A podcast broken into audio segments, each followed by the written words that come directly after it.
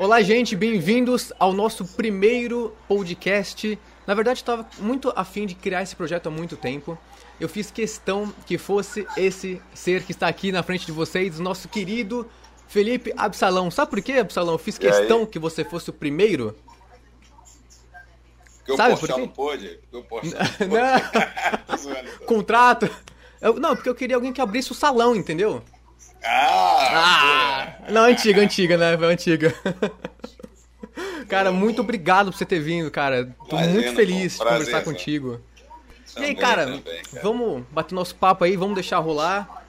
Como que tá esses tempos aí de pandemia para ti? Como que foi esse, esse processo aí de adaptação? Ah, cara, para todos nós, né? Foi bem, bem estranho, né? Porque a gente vê uma. A gente tá a gente vê essa guerra né, política, né? Você até falou um pouco disso antes, essa guerra política, né? Que o cara, o que o Bolsonaro fala é errado, o que o outro fala é certo, mas cada um faz o que quiser, né? Que a gente falou a história do, da, da vacina, né? Pode tomar sem você ter certeza se pode tomar ou não, antes da Anvisa aprovar ou não. A cloroquina você não pode tomar, o cara não pode tomar a vermectina. Aí a gente, toma o que você quiser. Quer tomar vacina, toma. Quer tomar ivermectina, toma, entendeu? Mas eu, eu, eu acho o seguinte, tem que tomar polivitamínico, vitamina C, reforçar. Tá. Tô falando aqui igual médico, criando uma nova polêmica aqui. Tá com alguma parceria com. É, cara, você reforça o seu sistema imunológico. Eu não conheço ninguém que estava com seu sistema imunológico em ordem e se ferrou. Quem se ferrou era quem tinha uma comorbidade, né? Por conta de N uhum. problemas e, e, foi pior. Realmente a pessoa, pessoas que, que estão acima do peso sofrem, têm sofrido muito, então é se cuidar, se cuida por, por não dar mole, né? Mas eu acho que a vida tem que voltar ao normal, cara. A gente está sem fazer show, né? A gente que vive de show, vive de arte. Cara, rolou algum é. show, tipo, online, assim? Surgiu cara, essa eu, possibilidade? Cara, eu não, eu não fiz, assim. Viu até uma, uma proposta de fazer um show num, num drive, um drive-in, né? Uhum. Mas eu falei, ah, cara, eu não tenho condição de fazer. Eu já. Eu confesso a você que eu já estou um pouco de saco cheio, sabe? Do online? Ah, 15. Não, 15 anos de fazendo show. Olha, que eu já fiz show em tanto coisa, tanto. Pô, não vou fazer show para carro, velho. Acho que o Rabin tava fazendo, não tava? Ah, fizeram, essa galera faz, né? Porque é evento patrocinado Entendeu? Já entra. Ah, faltou um incentivo então. Vamos chegar não, no não, problema. Não, não é nem questão de incentivo, cara. É, é horrível você fazer um show para é, é, é pra carro, né, velho? Agora, é óbvio, se você tem um patrocínio, né? Você chega para fazer um evento, uma empresa banca isso para ajudar, um evento beneficente, que seja, eu vou com o maior prazer. Ora, eu fazer o show, correr atrás para vender ingresso para carro, eu não, eu não iria, cara.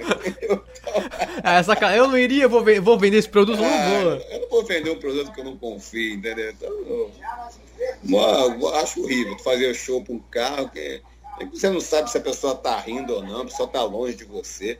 O teatro não é isso. O teatro é você tem a resposta do público ali, o público ri para você na hora, você está vendo ali a galera vai fazer com um carro. Aí o cara vai piscar o farol para você, vai buzinar. é, o, tá no, é o protesto dele. Tá no engarrafamento. Pá, pá, pá, Não, eu, assim, eu, graças a Deus, é óbvio que se você estiver passando fome, você vai, mas tendo a chance de não ir, eu, eu, eu não quis fazer. Eu falei, não, eu não. Eu não ah, mas te falar, tipo, vai. Nessa pandemia, a gente começou a fazer peça online. Eu fiz Dom Casmurro, da, da Capitu, a gente fez um julgamento a Capitu, né? É, em homenagem a Machado de Assis, e deu certo. A gente fez pelo Zoom, que é uma plataforma de reunião, né? A gente adaptou para um formato online, mas, claro, foi difícil, até a gente entender como funcionaria, como seria, mas até que deu certo. E parece que vai ficar, viu?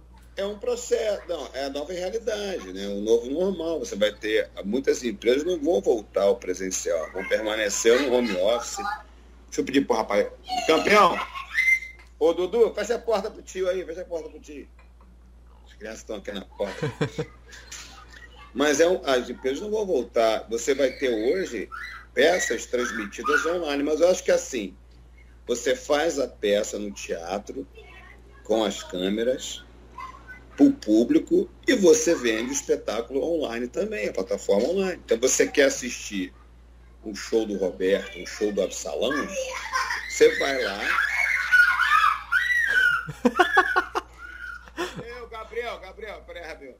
O pai tá falando aqui, cara. Não pode zoar aqui não. Vai lá pra rua, cara. Vai embora, todo mundo, criançada. Quanta criançada, hein, rapaz, hein? É, é tudo teu? Não, pelo amor de Deus. Ó, oh, Absalão, com essa quarentena aí. Não, não. não o vizinho quase morreu aqui do lado, acho que eu tô zoando aqui. Mas eu tava falando aqui. Ah, aí eu acho o seguinte, você vende o show, você faz o espetáculo e você vende o show online também. Tipo um sai de baixo ou não? Quando é, era... como, se for, é. como se fosse sai de baixo. Você vende o espetáculo, aí você tem. Ah, eu quero ver o show do Fábio Rabin, um exemplo. Eu quero ver o show do Danilo Gentili, né? Quero ver o show do Maurício Meireles, do Thiago Ventura. Você compra o ingresso, ele vai fazer um show no Teatro Folha, e você assiste o show que ele está fazendo sábado, nove da noite. Você vai estar vendo o show ali. Então, o cara que está em Americana, o cara que está em, em, Ubatuba, em Uberlândia, vai ver o show do cara que.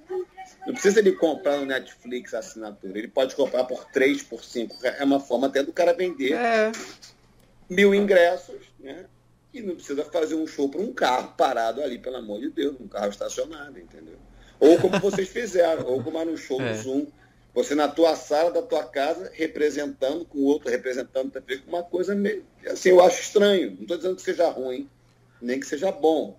Não, é estranho mesmo. A gente é, preciso, tipo, é uma fundo, é... se adaptar. Ó, aqui é, a gente usa cenário, então foi tudo então, muito adaptável, né? A gente, precisa, a gente precisa se adaptar a um novo normal. Mas eu vejo, a meu ver, faça o show, o espetáculo, vocês se reúnem no teatro, faça o show no teatro, no palco e filma o palco. Não perder esse contato com o teatro, né? Eu tenho um certo receio não, que não um pode. dia a tecnologia pode, vá, senão perde-se o que é teatro, de né? É, o teatro bate no chão, é a minha ópera ali, o teatro, você bate no chão três vezes, você tem a coxia, o cheiro do teatro, pelo amor de Deus, isso, isso você acabar com isso, acaba com tudo, né? O Não teatro tem como substituir, é... eu também acho. Você, você que você que é, eu sou eu, eu sou 95% teatro, né? Televisão, cinema, sempre tem muito pouco, mas teatro é pô, a vida inteira, né? E assim, eu te confesso que é, o teatro é, é, é, é para mim ele é o ápice de tudo, sabe? Então eu não conseguiria fazer um é o que eu te falo, eu falo por mim, não digo que com quem faz, não estou criticando a metodologia. Não. Cancela o Epsilon, ele está falando que na. é, não, eu estou falando. Eu não consigo fazer um show para um carro. Entendeu? Não consigo. Sabe? Eu falo, não. Agora, é um evento patrocinado, tá pago, você vai receber uma graninha para fazer, você precisa de dinheiro, você vai lá e faz. Igual evento empresa, né? Evento empresa é ruim. O cara bota você para fazer show, depois de uma banda de rock, você entra, todo mundo, ninguém quer te ver, você faz show, ninguém te ignora, você faz pra, pra tá ninguém, tá né? É, mas você tá ganhando teu cachê ali e tal. É um trabalho, né? Você vai, você vai fazer um trabalho que você não gosta, mas é teu trabalho, vamos lá. Mas eu acho que tem que ter uma adaptação aí. Faça, faça o teste no elenco, né? examina quem tá. Igual futebol, pô. Não tem 22 em campo ali, uhum. no coronavírus. Não é um espetáculo que está passando para a televisão? É, um, é, um, é, realmente não é um é? espetáculo. televisão você está vendo um jogo de futebol, não tem público. O teatro tem que ser assim. Faz o teatro sem público e, e vendo o ingresso online. Vende, eu peço no YouTube, vende por um real. Né? Pô, ia ser uma, uma, bora, ter, vezes... uma forma inclusiva, né? Ia ser interessante. Exatamente. Então você vai ter condições de colocar uma pessoa que está lá em Marabá, no interior do Amazonas, assistindo uma peça do teatro do Paulo Gustavo, né? Interessante, né? Você tem condições de fazer isso. Acho interessante Mas só que também. não vem nunca assim, porque é, agora é. é possível fazer, claro que é possível, é até até mais fácil, né? Mas sempre tem um interesse por trás, né? sempre tem é, aí coisas vamos, é. estranhas é... acontecendo. Vamos para outros lugares, né? Aí você sai. É, lugares que eu, eu, não conheço também, mas parece que eles existem. Felipe Absalão! Eu, é, eu oh. dessa forma, eu, eu acho assim, essa, essa seria a forma ideal, você fazer o, o espetáculo como ele é, da forma que ele é, e online. Bota oito câmeras em direção Acrescentar o modo, é né? E faz o show, né? E venda ali, pode vender pulando cadeiras, né? Vende ingressos ali para você ter um público ali, né? Aí que você fala, sai de baixo, né? É. Que não é gravado, faz ao vivo, né? E a experiência Depois, não vai ser a mesma, no né? YouTube, no canal. Sim, a experiência do ao é, vivo sempre vai ser mais intensa do que da câmera, né? E vai ficar super legal. Você vai fazer com o público, num teatro, como tem que ser, e funcionando, né? Uhum. Então o teatro não vai perder a essência dele. Você tem alguma história que você tenha se ferrado em algum show que você deu? Pagou algum mico? Te ignoraram? Ah, já aconteceu muito. Aconteceram várias histórias, né? Escolhe uma boa mais, aí. Vezes, é mais, é mais até com colegas, né? Porque, assim, eu sempre tive uma preocupação muito grande com relação à interação com o público, hum. que você não deixa o público constrangido, né? Então eu pergunto lá tempo que tem de casado, às vezes eu falo, eu falo muito de casal, né? E aí eu vejo aquele cara que fica assim, ah, isso aí, ó, isso aí é gordão, essa mulher é gorda, não sei o que, ficar zoando o cara. Já vi um cara ameaçar de dar porrada, né? Caraca, bicho. O cara fala, vou te dar uma porrada, hein? O cara fala, é, já vi isso acontecer. Então comigo aconteceu uma vez de, de ter uma, tinha um amigo no palco, né, falando um tema, e uma mulher falou assim, é, você é um machista. Quero uma hum. piada. E a mulher pegou, levantou para ir embora. E aí eu tava lá atrás, que eu fazia a produção do show, né? E eu falei, não, é piada, só que é, mas ele é machista, escroto, não sei o quê. E aí eu falei, não, mas calma, volta depois para ver o show. Aí dei ela uma cortesia para ela voltar, ela se desculpou e tal, mas ela foi embora mesmo, não quis ir embora. Já agora comigo, assim, estou tentando lembrar, falando que eu te enrolando aqui, não quero lembrar. E assim, já, já vi ameaça de porrada. E uma vez tinha um senhor, cuidado aí, tinha um senhor, cara, que o senhorzinho, ele foi no show umas quatro vezes. Ele tinha um cabelo branquinho, né? E eu imito Cid Moreira no show, falo, domingo, domingo e tal. E aí quando eu fui falar do. do, do, do deixa eu ver aqui pra fora, tá, uhum. aqui. É muitos filhos, Absalão, muitos filhos. É, as crianças estão aqui brincando, vou aqui pra fora que tá melhor. Eles têm imã, onde eu vou desaparece.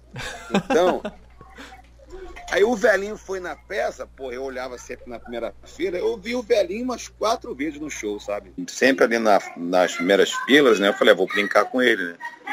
Aí eu falei, o Cid, o Cid Moreira, eu falei, inclusive a gente tá com o Cid Moreira aqui, uma salva de palmas aqui para ele, eu só fiz isso. Aí ele me chamou, me chamou, eu fui, né, botei o microfone para ele falar. Aí ele falou, é, o artista não pode zoar a plateia, não pode interagir com a plateia. Aí eu falei, Ih, vou tomar porrada do hum. Cid Moreira. O Cid Moreira ficou, pô, deve subir, né, no palco. Você usou ele ali não na hora? Aí eu falei, mas o senhor, eu vejo o senhor aqui sempre, o que que houve? Né? A minha filha que quer vir. Eu falei, porra, então você tem que brigar com a tua filha, porra, né, comigo. Aí o pessoal riu pra caramba. Eu falei, eu fui brincar com o senhor que eu vi o senhor aqui a terceira vez, porra, desculpa então. Aí subi, ficou tudo certo. E teve uma vez que eu abri o show do Nelson Freitas, do Nelsinho, e o teatro lotado, né? 900 pessoas no teatro, e o Nelson, e o Nelsinho falou, Absalão, tô passando mal, tomei um remédio aqui, fica mais um pouco na abertura do show. Eu falei, tá bom. Eu comecei a fazer o show, né? Era para fazer 10 minutos, eu falei, vou fazer uns 15, né? Pra ganhar um tempinho ali. E aí nisso que eu, é, para ajudá-lo, né? Aí nisso que eu tava olhando, olhava na coxia, não ouvia, né? Continuei fazendo o show. Hum. aí, veio, aí veio uma velhinha na direção do palco, que o palco ficava um pouco longe da, do público, tinha um vãozinho, né? Então ela veio sozinha. Eu falei, olha, uma senhora aqui vai falar comigo. Só que eu, malandramente, não botei o microfone para ela falar. Hum. Eu, eu, botei meu rosto assim, né? Eu ainda botei a mão no rostinho dela, carinhoso, né? Falei, o que, que houve, meu amor? Ela falou assim, eu paguei para ver o Nelson Freitas, não foi para te ver, não. Caraca, não acredito! Aí eu cheguei, eu falei, calma que ele já tá vindo. Aí peguei o microfone e falei, olha, ela perguntou que horas eu saio, que ela quer me dar uns pegas. E eu, desde que eu olhei, o Nelson já tava em pé para entrar no palco. Eu falei, ela veio perguntar que horas eu saio, que ela quer me dar uns peguinhas depois do teatro. Eu vou aproveitar e vou sair agora, que eu achei ela muito bonita. Com vocês, aí chamei o Nelson Freitas. E a pessoa, e ela foi embora. Quer dizer, Ficou puta contigo. Eu falei que... Puta comigo. Eu falei para ela... Eu, eu falei que ela queria me seduzir, né? Aí foi embora, pô. Foi embora dali, que era a melhor coisa que eu fazia. Por sorte, assim tava bem. Pô, que patada e foi essa, essa coisa. É, mas é normal, né? E ela tava ali, imagina, você quer ver o Nelson Freitas, tem um cara que você não conhece. Ah, o que eu te falo é o preconceito, né? Que eu tava falando pra você, o, o preconceito com o preconceito.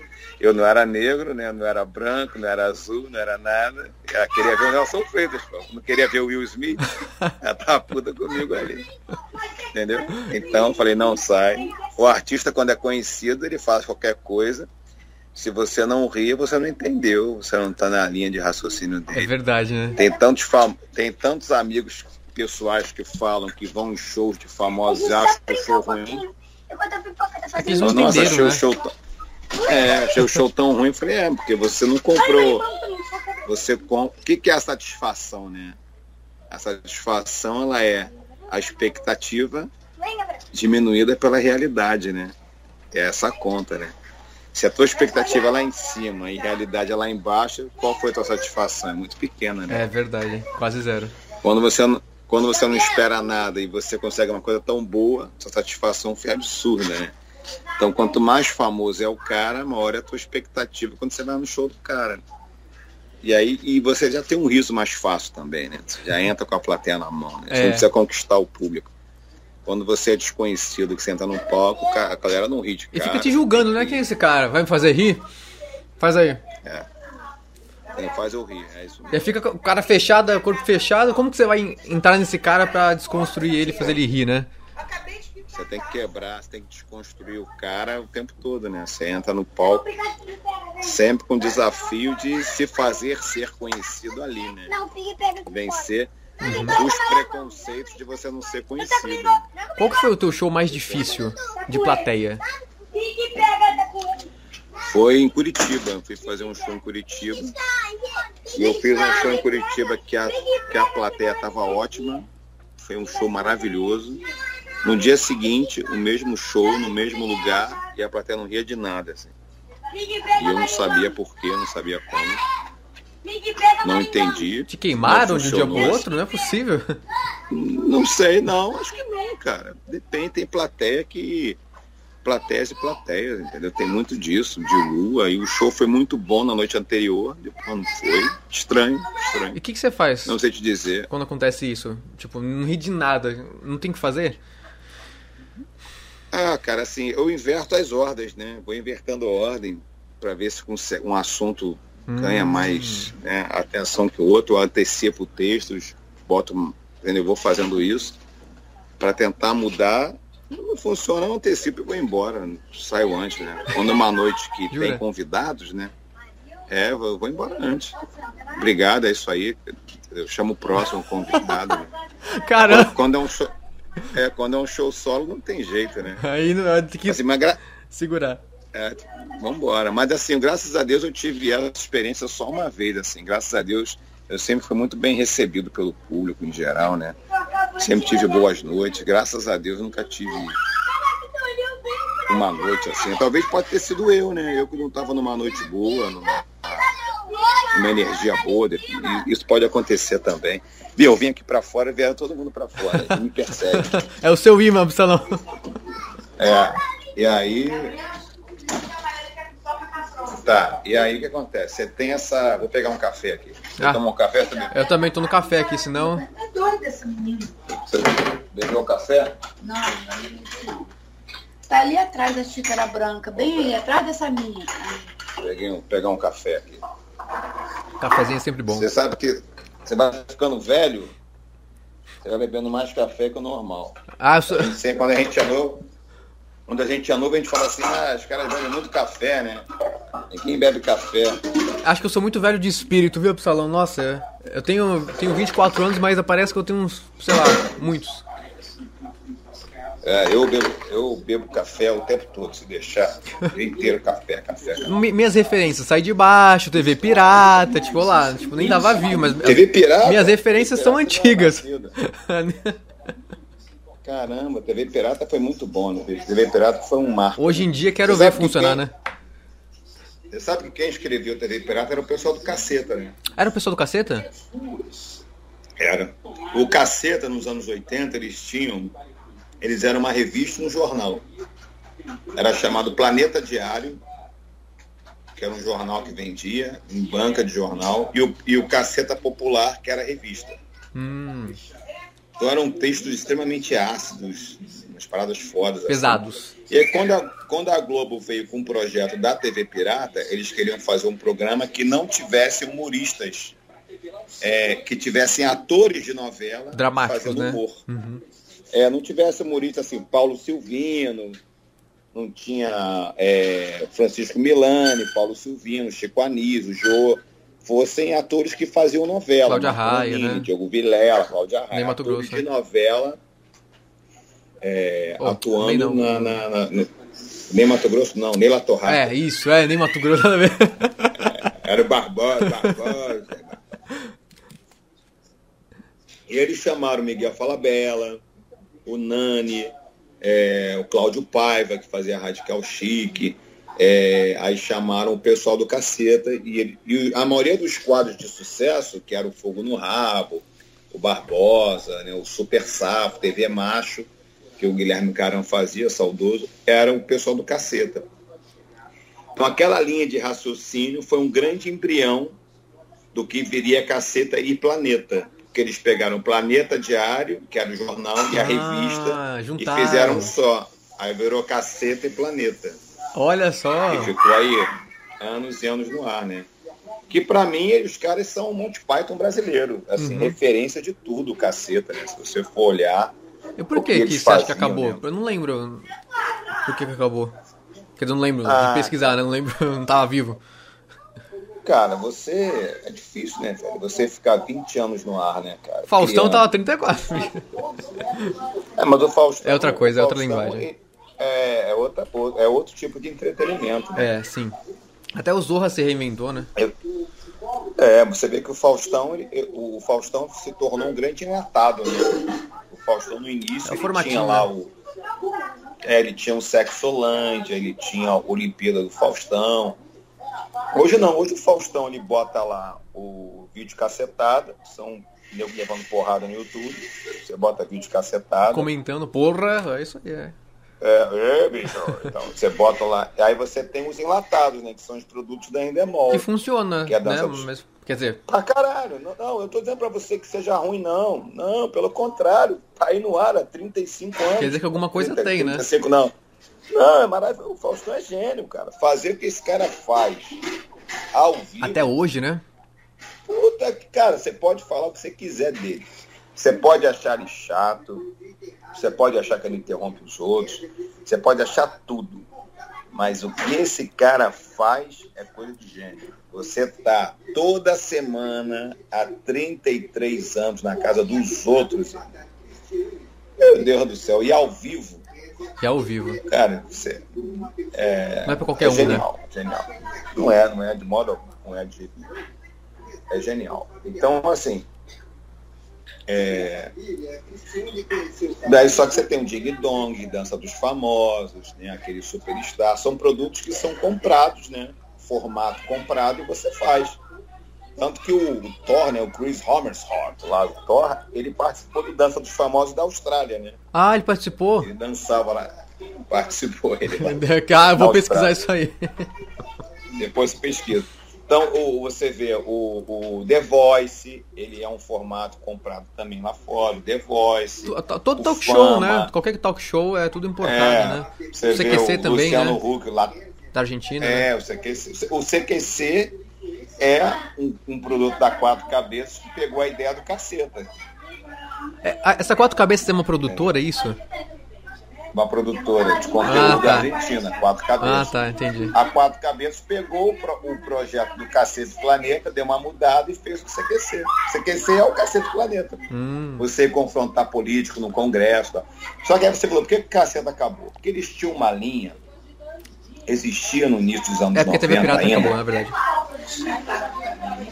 É, a TV Pirata acabou porque a galera tinha que fazer novela. A TV Pirata foi muito boa na primeira temporada e na segunda. Depois ficou fraco. Depois caiu muita qualidade. O elenco mudou, enfim. É, não teve muita, muita força. Né? Perdeu um pouco da força. Mas o, o Caceta, ele acaba por quê? Porque você, eles tinham um humor muito agressivo politicamente, de confrontar político e tal. Chega uma hora que você tem aquela questão da televisão não poder dar porrada em político, precisa da concessão. Hum. E aí, cara, Pois você é. vai dar porrada em política, você vai falar mal disso, vai falar mal daquilo. Então, eu, ao meu ver, tá? O programa subia de um jeito. Isso não pode, isso não pode, isso não pode, isso não pode. E era sendo totalmente censurado e voltava. E aí o caceta você tem que pensar o seguinte, você quer ficar rico ou você quer fazer o que você quer? Você quer ficar rico, então faz isso aqui. Você não pode fazer isso. Então tá. Aí você vai indo, né, conforme a dança música, é, conforme a música. A dança música, não? Como é que é essa Conforme, conforme toca a música. Conforme, conforme é, a banda toca. É, é, é, conforme a banda toca, aí você vai perdendo a sua essência, né? Aí torna-se outra coisa. Você perde a sua essência. Você vira outra coisa. Eu acho que foi isso. Pô, eles lavaram, eles criaram um, um livro, que era a história do Brasil, lançaram agora há pouco tempo. Pô, o livro é maravilhoso, cara. O livro é genial. Os caras não podem. Cara, se eles fizessem uma minissérie com esse livro, era a história do Brasil de 1500 para cá, só, só com piada, com história, é muito foda. Os caras são gênios. Você vê que a Globo não aproveitou eles nem para fazer uma curadoria interna. É verdade, né? Uma, não, não aproveitou para nada. Pra, Dispensaram só, né? É. Eles, eles têm alguma coisa a ver com sensacionalista ou não? Não, não é eles que escrevem? Não, não. não é outra eles, galera, né? Não são eles, não é outra galera. É o Lana, tal. o pessoal que tá hoje no Zorra. Ah, no, Zorra. Zorra tá no ar. Verdade, no Zorra. No Zorra tá no ar. São geniais. Não tem nada a ver com o cara. Geniais. São maravilhosos. Eu só acho que eles têm um viés muito esquerdopata, sabe? Você não acha os dois? Eu acho que eles batem nos dois ali. Em tudo, na verdade. Não, eu acho que não. Não? Não, eu acho que não, acho que não. Não, eu acho que não. Eu adoro eles, eu acho genial, mas eles, eles é, são muito, ficaram muito esquerdões, sabe? Ficaram muito esquerdões, perderam a mão, sabe? O Zorra perdeu a mão pra caramba, o Zorra. O próprio tá no ar. E os programas, o humor da Globo virou militância política. Depender de uma concessão é foda, né? E eu não sou, eu não sou bolsonarista, não. Quero que isso aí se dê. Mas deixaram de fazer humor e foram fazer militância. Mas essa bandeira do Brasil atrás, Sabe? hein, o quê? Que bandeira? Tô zoando. Ah, entendeu? O, essa militância política encheu o saco, sabe? Uhum. Enche o saco isso. Não tem, e, e, aquele humor que o, que o, o velhinho quer ver em casa, ele quer ver o Paulo Silvino querendo tirar a roupa da mulher, sabe? Aí na hora que a mulher vai tirar o sutiã, a luz cai, sabe? Ele fica, a velha surda da Praça a Nossa. Genial, Você vê, milita... Você vê militância política na Praça Nossa? É, não. Tem isso, sabe? Tem, não tem esquerda nem direita. Tem a velha surda, tem o, o cara que fala errado, tem. É isso, o humor é isso. O humor que, que, que a TV aberta quer ver é o que tá ali, velho. Tá, tá ali. Que era o humor do Zoa. Era o Patrick. Ah, é, é, verdade. É e eles tinham o metrô do Zorra que a Dilma conduziu o metrô, sabe? A ah, Dilma era, era, era, era, é, Tinha um metrô do Zorra que a Dilma era a maquinista do metrô. Ah, é verdade. Carla, é verdade, eu lembro. A Fabiana Carla fazia a Fabiana Carla fazia a, a, a, a, Dilma, né? Ela vinha conduzindo o metrô, que era o, era o metrô Zorra Brasil, uma coisa assim. Quer dizer, você pode fazer humor, sabe, sem militâncias, né? Então achei que ficou uma coisa muito pesada, sabe? Acho que é. Botavam, botavam volta da ditadura, não tinha nada a ver uma coisa com a outra, sabe? Se você elegesse o Bolsonaro, você estaria elegendo a ditadura, a porrada ia comer. Que ditadura que você tem, cada um faz o que quer, sabe? Eu acho uma grande bobagem, sabe? Eu acho um grande exagero isso. Assim como acho exagero dos dois lados também. O cara mandar a imprensa tomar no cu, enfiar leite condensado no rabo, sabe? Tanta coisa pro cara se preocupar, sabe? O cara tá preocupado com, com leite condensado que falaram. Porra, só de falar, vai lá e apura, gente. Eu vou, vou dar bola para isso, não. Tanta gente morrendo, entendeu? O cara, uhum, uhum. O cara fala muita merda, né? O cara vem na televisão fala muito. Então a gente hoje tá. A gente hoje está muito na merda, né? Eu acho que a gente está na merda em todos os sentidos, porque quem deveria ser a oposição só fala merda, quem está no poder só fala merda, sabe? Nada é consistente e ele pode ser reeleito aí facilmente por conta disso. Você acha por falta que de, de, Acho que sim, cara, acho que sim. Por falta de, de, de, de, de adversário, sim. Porque eu vou te falar uma coisa, velho. É, a esquerda tá bem fraca, eu, né? Eu, né, porque eles são nem, nem ser de fraca, cara. É a mesma coisa que eu falo pra você. As pessoas chamam Bolsonaro de fascista, de machista. Mas amam Ciro Gomes, que é fascista e machista. Você tá entendendo? Uhum. Ah, mas são graus diferentes, mas é. Ele, ele, ele é escroto, ele dá esporro em mulher, ele esculacha os outros, ele fala um monte de merda. Entendeu? Só que é do outro lado, né? E aí? Só que é do outro lado pode, entendeu? Tem, tem a militância seletiva também, né? Exatamente. É, é. É, o meu, é, o, é, o, é o meu malvado favorito. Não, cara. O, o Bolsonaro ele não pode ser eleito, a minha fala que o Ciro também não pode. Você tá entendendo? E pode ser que o Ciro seja o concorrente do Bolsonaro, viu? Aí tá, aí ele perde. Você acha que ele perde? Entendeu? Mesmo se a esquerda se unir, ainda assim o Ciro perde, perde. A esquerda, não, a esquerda, eu acho que a esquerda agora não volta. Não tem ninguém. O Boulos até que ele fez eu uma virada que... no, no, em São Paulo, né? Mas. O Boulos, né? Perdeu Mas... esse pro Covas. Não, não, não eu digo assim, a campanha dele, né? Fez uma virada de 20 pontos e foi pra 40. Não. Mas, mas, claro, mas ficou 20 pontos de diferença, mesmo assim, né? ele ganha o voto de quem está puto com, com, com Cobas e vota contra. Como o Bolsonaro foi eleito. É. O Bolsonaro foi eleito, muita gente que votou no Bolsonaro votou porque não queria votar no PT. É não queria o PT é. no poder. Uhum. Foi o antipetismo que elegeu ele. Então, o antipetismo ainda pode reeleger o Bolsonaro. A grande verdade é essa. Ele só perde se vier, se criarem aí um mito do Dória como pai da vacina Pode ser que aconteça. Inventarem, inventarem o Dória, pai da vacina, o Luciano Huck, que se preocupa com a humanidade. Mas o Luciano, é. de onde que veio o Luciano? Eu não entendi. De onde que isso. Do nada. Do nada. É, é, porque, é, é, é, porque estão inventando isso. Mas se ele se candidatar, ele tá fudido, porque vão levantar a vida dele e ele não vai querer isso. É nesse momento que as coisas apertam, né? É. O Silvio, Santos candidatou a presidente, tirou a candidatura logo em seguida, que você não lembra disso. Ah, não, mas eu, eu sei que ele foi candidato, era papel, não era? É. Hã? É, é. Era cédula, né? Ele se candidatou, ele se candidatou a presidente, chegou a, a fazer horário político, de repente ele saiu fora de campo. Do nada? O que, que eu ouvi? Entendeu? Do nada. Olha é, só. É, olha, olha. só, olha só.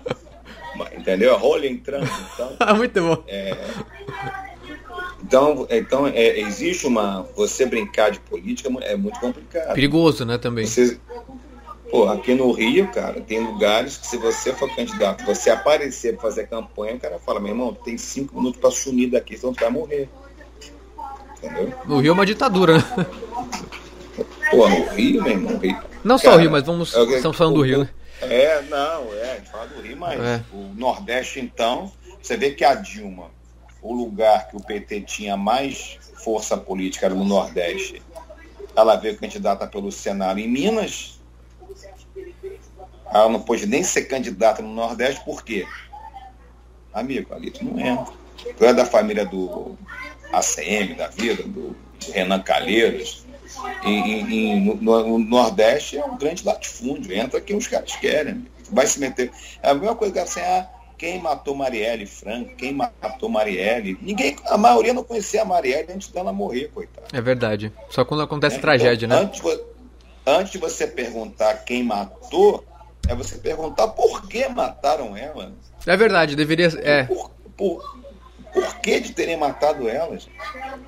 Coitada, o que, que ela representava de tão é, é, é, perigoso, ameaçador, é, ameaçador perigosa a ponto de matarem a coitada, entendeu? Então você tem que é, é, é, analisar isso, né? Como um todo. É, não o quem, mas por quê. Você acha que entra naquela história Você que a gente conversou lá? do racismo? Pode ter sido várias coisas, preconceito ou medo de uma ascensão da classe não, negra ou não? Não, não. No caso dela, não, né? Eu acho que eu acho que não, cara. Eu acho que o, o buraco a ele, ele é muito mais embaixo, porque ela era, ela era atuante dentro de comunidade, né? Hum, entendi. Então, comunidade, comunidade é uma subsociedade que funciona uhum, com as suas próprias regras, é outro esquema, né? De, exatamente. É uma sociedade dentro de outra. Uhum. Então, eu não sei. Aí eu acho que a, a história ali é diferente, é questão de votos, talvez é, é, promessas partidárias, ONGs. Ou descobriu alguma coisa que não é, deveria, né? Exa ou era descobrir exatamente. Que pode. É, sim, é verdade. Eu, eu não vejo eu não vejo motivo dela ter sido morta. Aí eu falo por mim, pelo amor de Deus, tá? Ah, não. Eu, Quem sou eu para falar alguma coisa? O ideal é aqui. Eu falo de achismo. Não, essa é a ideia do achismo. podcast. A gente falar o que a gente é, pensa, sem compromisso, não, assim, é, é, um debate. Eu não acredito, eu não acredito que ela tenha morrido por conta de ser uma ameaça ó, de política, né?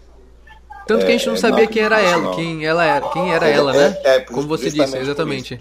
Diferente, diferente você, por exemplo, ah, é, o Boulos está candidato, de repente ele morre, né? Aí tu, porra, aí você, caramba, né? Você pensar num, num cara que tivesse uma expressão política, né? Aí tudo bem, você, porra. Agora, no caso dela, ela era muito conhecida de uma galera. Na região ali, né? Na, uma, onde ela atuava. Região, exatamente. Regionalizado ali, né? Então, acho que. Foi algo mais local, talvez. É, então, assim, se a morte dela foi uma coisa pontual daquele, daquele universo que ela vivia ali. Uhum. Aquela distância, né? Distância. Tem uma crítica ao trabalho dela, até porque eu não a conhecia, então eu nem posso julgar. Até que eu te falo, você, além de, além de você perguntar quem matou, é o porquê de terem matado, coitada, né? Uhum. Por que, que mataram ela? Que aí chega assim, né? É, é. muito. É. Ah, o que eu te falo, é, a gente estava falando sobre isso, né? do, do, do do, do, racismo, né, ser confundido com o preconceito social, uhum. que a gente fala do Big Brother, né? É, eu sempre falo muito isso, né? O, as pessoas elas dão muito valor pelo bem ou pelo mal que você pode causar a ela. Então, se entra, se eu entro numa loja de carros, bem vestido, com terno e gravata, e entro negro de chinelo, que o vendedor vai me atender? Né? Ou nem precisa nem ser negro. Entra eu de chinelo, bermuda, uma camiseta. O que, que o senhor quer? Quero usar o banheiro, obrigado. O de terno fala, quero, onde é que é o banheiro ali? E o de, e o de chinelo falou, quero comprar um carro. Como? À vista, né? Qual a probabilidade disso acontecer? É verdade. É? Então, então, as pessoas elas têm muito preconceito com a imagem inicial que você tem ali. Então, pelo negro ter essa história da escravidão, ele carregar isso, da, da, periferia, da favela, eles associam o negro à pobreza. Se associar à pobreza, ele não tem o que me oferecer a não ser um assalto. Uhum. Aí existe o preconceito social. Agora, como eu te falei, se o Will Smith chega no teu condomínio, ele vai ser super bem recebido. Ninguém vai saber, ninguém vai a Thais Araújo falou, meu filho tem uma cor que eles estão andando na rua, as pessoas atravessam a rua. Ninguém vai atravessar a rua se saber que eles são filhos do Lázaro Ramos e da Thais Araújo. Pelo contrário, vão querer atravessar para esbarrar neles, entendeu? Que o racismo aí é vem do preconceito social. Diferente de você ter o racismo de não querer contratar a pessoa porque é negra, de não querer sentar do lado de um negro, de não querer. Sentir a aversão, né? A aversão, aí isso é um racismo. Mas o cara ter o preconceito social é, é, é claro que é um racismo, mas ele é diferente, né? Do que é colocado. Há tipos de racismo, né? É, exatamente. É uma segmentação do racismo. Né? Porque aí você vê um, um, um, jogador de futebol aí famoso, um negro, né? Jogador de futebol, ele passa uma blitz ninguém vai parar ele. O cara até para para pedir um autógrafo. É, é outra relação. Outra relação. É, então, é, então a gente brinca, fala fala disso, né? Então a, a, a, gente, a gente vive numa sociedade muito hipócrita, né? Uhum. Muito hipócrita porque você tem, você só tem preconceito com o que não tem a te oferecer. Por exemplo, você me convida para um podcast. né? Vou, não vou aceitar fazer um podcast com você, porque eu não conheço você direito, né? Mas se o Porchat me ligar para me entrevistar, cara, agora, agora, pelo amor de Deus, né? vou me maquiar para falar, entendeu? É isso, isso aqui é, é, é, uma grande hipocrisia, né? O que você tem a me oferecer, né? Para eu poder. Eu te falei o show do carro, né? É. Vou fazer show com um carro para quê? Se eu tiver um patrocínio, eu faço, até faço, né? Porque ela fala assim. Né? Mas para que tudo é um jogo de interesse, né? Tudo na vida. Até relacionamento. Até amizade, casamento, tudo. Casamento, eu acho que não, não é. existe, né? É. É. Se é bom ou ruim, não sei, mas é de um ser humano, né? Tudo tem é. um interesse. Natural. Me sinto bem falar com você, gosto da sua companhia, não me sinto é. sozinho, você me dá amor. O que, que você tem é. Infelizmente, tudo é baseado num jogo de interesse, né? O, o, o, casamento, ele, ele existe um contrato, né? Você assina um contrato quando você casa. Né? Não, absurdo isso. Você, é, você assina um contrato. Tem certeza. Olha só. Você assina um contrato. O amor, o amor tem contrato. Né? O amor Você tem um contrato de amor. O amor tem contrato. Faz um contrato. É, o amor, como contratar ali tenho direitos sobre vocês, vai me pagar pensão. Tá renovando né? esse contrato aí, Absalão? É, isso aí. Você tem, você tem que renovar o seu contrato para poder você se manter casado. Né? São loucuras da vida, loucuras né? Loucuras da vida. da vida. Mas tudo, tudo, tudo é um jogo que você tem que estar. Tá, é, e você saber né, flutuar sobre isso, né? Tratar, é óbvio que um cara que é famosão, que recebe mil mensagens por dia, não vai ter como responder a todo mundo. Hum. A não ser que contrate um robô, né, uma assessoria de imprensa para responder às mil pessoas. Mas é, você não perder a tua essência ali, né? Isso é uma coisa mais importante que tem, né? Aí aquilo que eu te falei do, do Jim Carrey falar isso, né? Eu queria que todo mundo tivesse 100 milhões na conta, porque aí todo mundo ia entender que dinheiro não é nada. Esse não seria mais o problema, né? Morte, o dinheiro não seria não o seria, problema. Outras seria, coisas seriam, né? Não seria. Seria outro problema. Você vê, é, é o que eu te falei, né? O cara tem. Você pegar a pessoa no leito de morte. Né? O cara falar, você tem mais um dia de vida, o que, que você quer fazer? Ninguém vai falar, pô, vai lá e compra uma Ferrari para mim.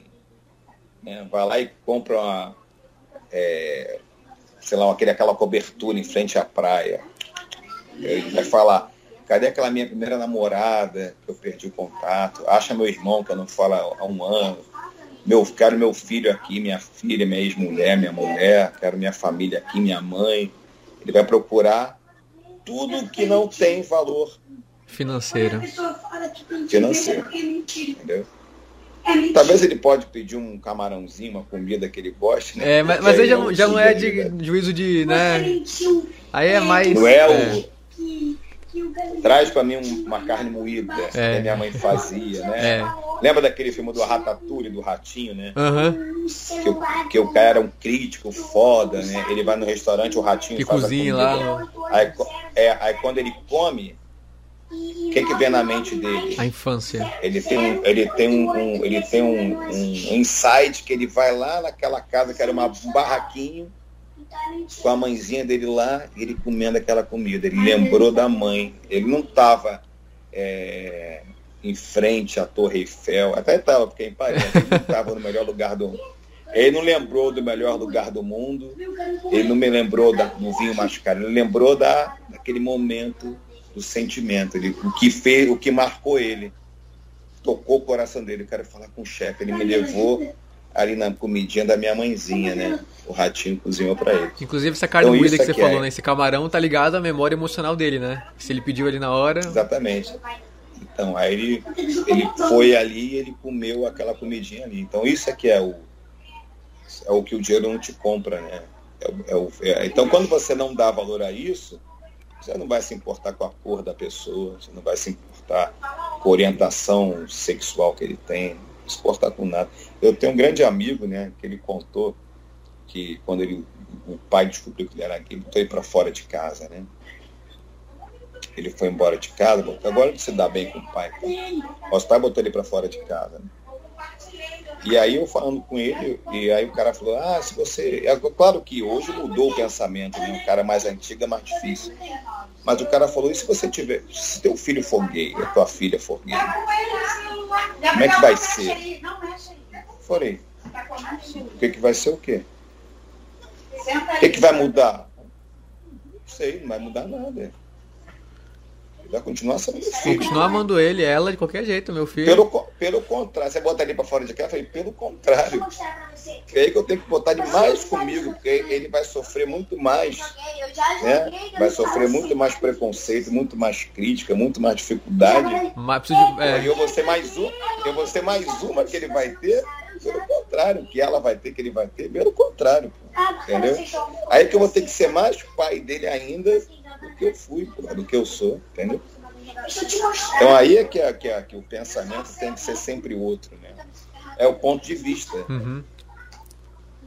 É o ponto de vista que você tem que ter e da merda que você pode estar fazendo, né? Uhum. Olha sempre outro lado. Então, jamais, se ele falar, porra, pai, é, já era, vem cá, pai, o que, que houve? Você é meu filho, pô. Nunca vai deixar de ser, entendeu? Uhum. Porque senão, porra, você mais uma dá uma porrada nele. Aí não dá, né? Não, não, pode? É. não, não tem como. Ah, cara, mas. Então, beleza, são... Não, pode falar. Não, fala que você. É, é, não, eu te acompanho há bastante tempo e é uma coisa que eu, repa que eu reparo em você, que você não perdeu a sua essência desde o começo. Eu acho isso uma coisa muito legal, cara. Por isso que eu fiz questão de chamar você. Eu queria muito conversar Ah, contigo. legal, obrigado. E, e é muito difícil isso acontecer porque você, é, quem é público, a gente consegue ver a transformação, a gente consegue ver a mudança, né? E você não vi essa essa essa ah, criação Ah, de mas- persona, mas- digamos, mas é- não sei dizer. Mas é que tá, cara, mas eu, mas eu tenho uma coisa, eu não, eu não, eu não estourei, né, cara? Eu não Ah, estourei. mas você, de você sucesso, fez muitas assim. coisas grandes, você fez muitos trabalhos grandes com gente muito Não. famosa também. Você é Não, um é, cara reconhecido, de, respeitado no meio que você atua. Eu não, eu- não sei, eu, eu, eu, sinceramente, eu não, não me vejo assim, tá? Não, não, não me vejo assim. Não, não é por humildade, nada disso. Mas eu não me vejo assim como você está falando. É, eu reconheço assim, pô, o Chico foi no meu show de convidado meu, né? Então isso pra mim foi uma coisa, pra mim foi o topo, né? Zero, zero a máquina ali, né? Não tem fase depois dessa, né? Você tem, você tem um mestre do humor, um cara que você admira desde criança, e esse cara tá ali com você, no teu palco, no teu show com você, de mão dada contigo, isso é, eu vou estar lá com 100 anos e esse momento vai ficar para mim marcado. Eu, eu fiquei em cartaz 6, 7 anos no teatro, é, o teatro cheio sempre, consegui um bom dinheiro, sabe?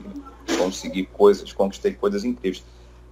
Mas assim, não tive uma fama de ter seguidores. né? Eu tenho 4 mil, 5 mil seguidores no Instagram.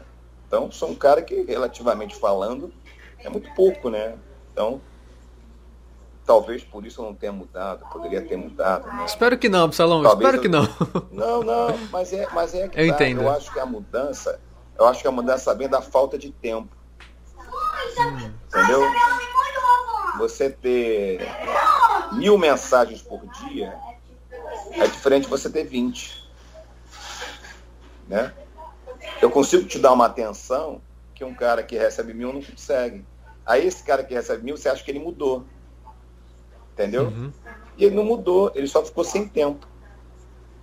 Entendeu? Eu fazia show com o Porchat, por exemplo, eu panfletava com o Porchat, porra. Entendeu?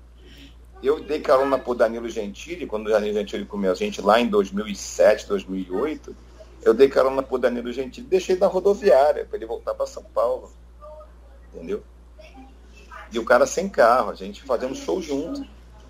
Sabe? De, de São Paulo a gente parar no podrão para comer um sanduíche, você tá entendendo? Uhum. É, e assim, eu encontrei com ele no programa lá há pouco tempo, é a mesma coisa, mas o cara tá sem tempo, cara. Você tá entendendo? Uhum. Cara? Não é que ele virou um filho da puta, um escroto. Não, o cara tá sem tempo, cara. Você liga pro cara, são mil pessoas ligando pro cara. Né? O Porchat a mesma coisa. Então os caras ficam, ficam é, mais difíceis de você ter acesso. Até porque o ciclo desses caras muda. É né? outro, é sim. Quando ele, quando ele fazia show comigo, ele tava com o Felipe Salão ali, tava com o Fernando Caruso, né? Agora ele tá ali no camarim da Record, ele tá com o Roberto Justus, com a Sabrina Sato, com o Rodrigo Faro, você tá entendendo? Aí ele passa, vai jantar lá em casa, foi, então o amigo dele muda. O Absalão é um amigo dele, é, mas não é aquele cara que, pô, vai lá em casa. Não, agora ele tá todo dia ali com, com aquele- com aquela galera.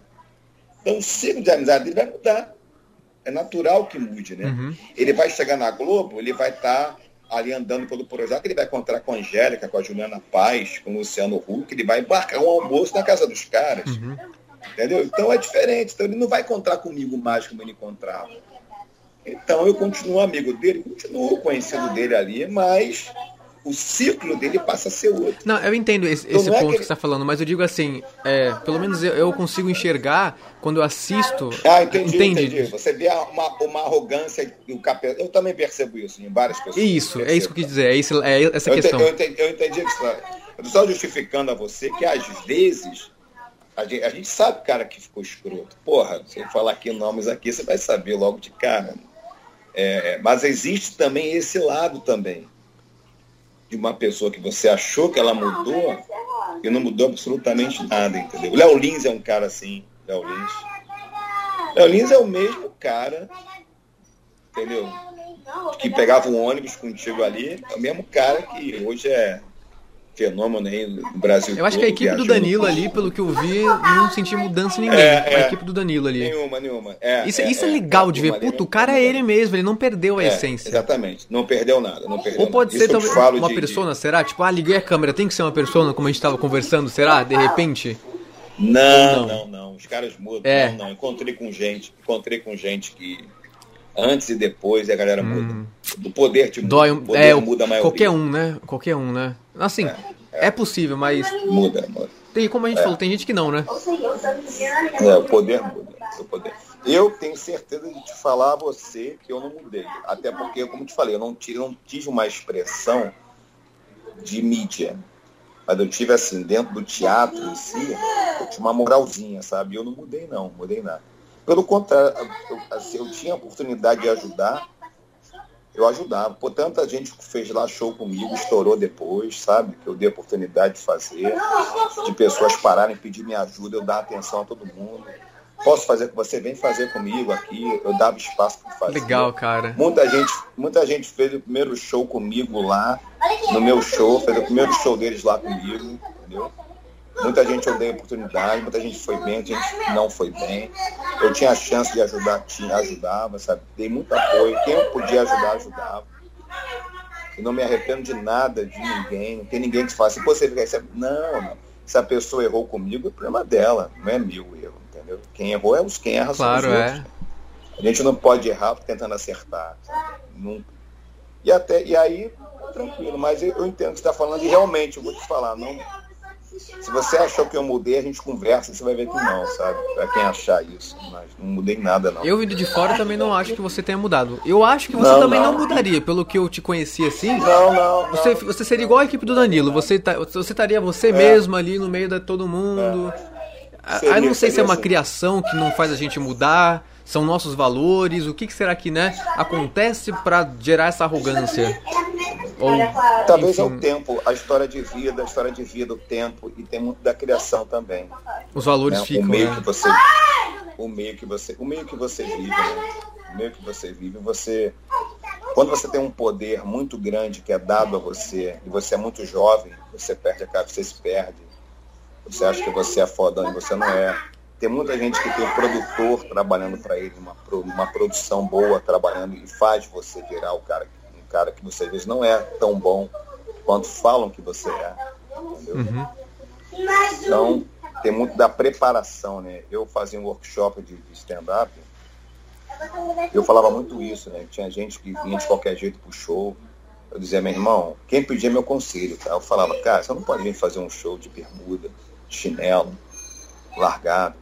Pensa que o cara saiu de casa, ou ele podia ir para o cinema, ele podia ver o Tony Stark, ele podia ver o Thor, ele podia ver o Al Pacino, o Schwarzenegger, ele podia ver qualquer coisa, ele veio ver você, velho.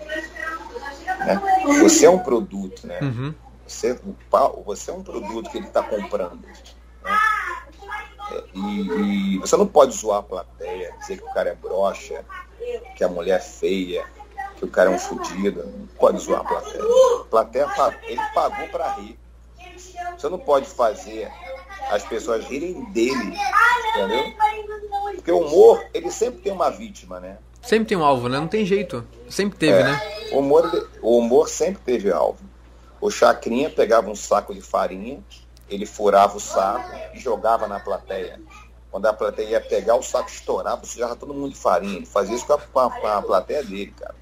Quem quer a mandioca da Maria Betânia? Ele estava chamando a Maria Betânia de, de lésbica, né? Quem quer a mandioca da Maria Betânia, né? Uhum. Então, era zoeira total. O humor sempre tem uma vítima, né? Uhum. Mas a vítima não pode ser a tua plateia, cara. Uhum. Mas é isso aí, eu, eu falo por mim, tá? Eu não tô cagando, eu não tô cagando regra, não tô cagando regra. Só que quem me perguntava, quem me pedia conselho, eu dava conselho. Né? Tudo bom? Tudo bem? Tudo bom?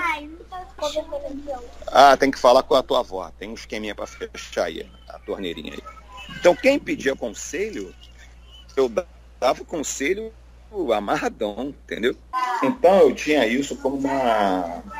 essa filosofia, né? Então, sempre deu certo. Por isso que você falou assim: teve algum caso que você passou um perrengue com o público?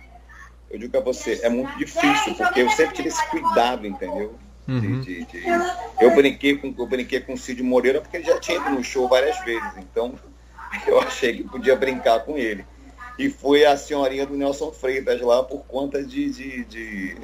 dele pedir para eu ficar mais tempo, né? Então eu sempre tive essa preocupação com, com de deixar o público ser público, sabe? De, de, de não expor o público a um constrangimento, né? Que ele sacanear o cara, né? A não ser que fosse uma brincadeira saudável, né? Você brincar com o cara de boa, o cara levar de boa também. Como eu pergunto o tempo de casado que a pessoa tem no show, a pessoa fala, você brinca, né? Eu pergunto quanto tempo tem juntos tal. Mas a plateia tem um medo, né? De, de, interagir, né? Ela tem, opa, pera, falou comigo! É, não, mas aí quando. Mas aí ele sabe que o cara. Entendeu? Acho que a pessoa sabe, entendeu? Quando eu vou de boa, eu consigo, a galera vai a galera, a galera fica tranquila comigo. Tanto que eu brinco com. Eu brinco com temas, eu falo de, de pessoa gordinha tal, e todo mundo ri, todo mundo curte, né? Só você tem que saber falar a coisa certa na hora certa ali, que vai de boa. E você acha que. falo é, é... Pode falar. Não, não, fala. Pode. Não, eu te perguntar, tipo, qual que você acha que seria o limite entre a ofensa e o humor? O que que, né? Tipo, se, se fez rir, automaticamente é humor, ou não, necessariamente? Ah, não, eu acho que o grande erro é você achar que você pode fazer piada com tudo. E ao mesmo tempo você achar que não pode fazer piada com nada. A gente está quase chegando nisso. É. Né? Então, então a, a, aonde que é o equilíbrio, né? Quando pergunta a você qual o limite do humor. Essa é, eu piada... pergunto a você. É, aí eu pergunto a você, qual o limite do seu humor? Quem determina o limite do humor é você. Porque se eu fizer uma piada, por exemplo, se, se o Mar Marcelo Marrom falar assim, pô, não como mais chocolate, porque eu, quando eu como chocolate eu comi meu dedo. Todo mundo vai rir, porque o marrom é negro, aí ele fala de chocolate comeu o dedo dele.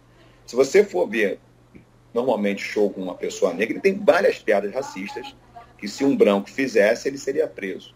Né? Então, qual o limite do humor? É a cor da tua pele? É? Se um gordo faz piada de gordo, ele sendo gordo, todo mundo ri e pode. Mas se um magro faz piada com gordo, ele é gordofóbico, ele é escroto. Né? Qual que é o então, equilíbrio? Se um, gay, é, se um gay faz piada com um gay, ele pode porque ele é gay. Mas se um hétero faz piada com um gay, ele é homofóbico. Né? Então qual é o limite do humor? É a cor da tua pele? é o teu gênero, né? O Hélio de la Penha faz um show que é chamado Coisa de Preto. Só tem negros no palco. Pode fazer isso, então. Se fizer um show Coisa de Branco. Aí você é carcado, né? Não é uma, não é uma segregação, você não está não está selecionando Aí eu acho que isso, faço... seria por causa historicamente, né? Acho que seria. Tudo bem, tudo bem, mas não tem que fazer mais isso. Esquece isso, cara. Uhum. Vira essa página, cara. Eu tenho a impressão de. Um eu, tenho uma, uma ideia de que o humor tinha que ser sobre tudo, assim. Então, se eu chegar e falar, ah, eu vou fazer uma noite humor de salto alto, só com mulheres. Pra quê? Fazer humor de salto baixo, só com homens. Não, convida mulheres, entendeu? Convida mulheres pro show. Você pode ter no show uma mulher, duas mulheres, você pode ter três negros um branco, dois louros, um negro. Por que, que você vai selecionar? Uhum. Não, vamos botar um negro aqui. Aí vira Big Brother, né? Bota um negro, né? Bota uma mulher, bota. Um de cada, você, né? Por que, que você... É, por que você vai fazer isso, né? Qual, qual o sentido de você fazer isso? O humor tinha que ser é, inclusivo, né? Exatamente. Quando você começa a selecionar, vira outra coisa, né? Aí qual o limite do humor? É o que você determina para você como limite. O que deixa você à vontade de fazer no palco. Como eu falei para você, eu não conseguiria fazer show pro carro. Então o meu limite do humor é o show pro carro. É no drive-in. Drive-in para mim é não. Aí ultrapassa meus limites né, da, da, da, de fazer o show. O carro não ri. Vou colocar na thumb você com um carrinho ali no fundo feliz. Só se, eu, só, se eu, só se eu tiver precisando muito de dinheiro, sabe? Tiver muito na merda, vamos lá, vamos fazer o carro rir. Faça onde você mas quiser. Tiver, é, mas se eu puder escolher, eu não vou fazer show no carro, no carro, não. Aí, quer dizer, esse seria o meu limite, né? É o tipo de piada que eu, por exemplo, não faço piada com religião. Entendeu? Porque eu, mas eu não faço com religião, eu não faço com Maomé, eu não faço com Cristo. Com nenhuma religião. Eu não faço com Buda, eu não faço com Macumba. Entendeu? Uhum. Eu não faço com nenhuma religião. Você está entendendo? Uhum. É, isso que, é isso que cai na, na é, cai na crítica ao, ao, Porta dos Fundos, né? Que o pessoal fala, ah, por que, que você bate tanto em Cristo, né? Por que, que você não bate Maomé também? Porque o cara vem é radical e pode te dar um tiro, pô. É. Então o, teu, então, o teu limite do humor é ter o medo de tomar um tiro, entendeu? É, cada um, é, é verdade, cada um tem o é seu limite, né? um tiro, entendeu? E por que é o limite você... do humor que... E se você zoa você um, tem que zoar piada. todos também? Você é obrigado a zoar todos? Por quê, né? Não. Tem esse, não. esse estigma, né? Mas eu não posso dizer para você que eu sou ateu e zoar Cristo. Eu não posso dizer para você que eu sou judeu e zoar Cristo. Ou disser para você que eu sou cristão e zoar a macumba zoar o evangélico. Se eu sou católico, eu posso zoar quem é evangélico. Você está entendendo? Uhum. Aí fica fácil. Pô. Eu dou porrada só onde eu quero, né? Aí que eu te falo do sensacionalista, né? É. Aí você cria um alvo, né? Você cria um alvo, aí você perde a tua essência. Dá porra de todo mundo, pô. Tu não é foda? Vai lá e porra todo mundo. Tem pedra pra todo mundo, pô. Entendeu? Eu posso uhum. zoar Dilma, mas eu não posso zoar o Bolsonaro porque eu sou bolsonarista. Não, zoa ele. Zoa todo mundo, pô. Que é até eu muito fácil zoar o Bolsonaro, né? A piada já tá pronta, você zoa Pô, olha aí, todo mundo imita aí, só você botar ele que já é a piada. Então, você quer zoar a política, zoa todo mundo. Pô. Eu agora eu vou zoar só o Lula. Não, Bolsonaro eu não posso.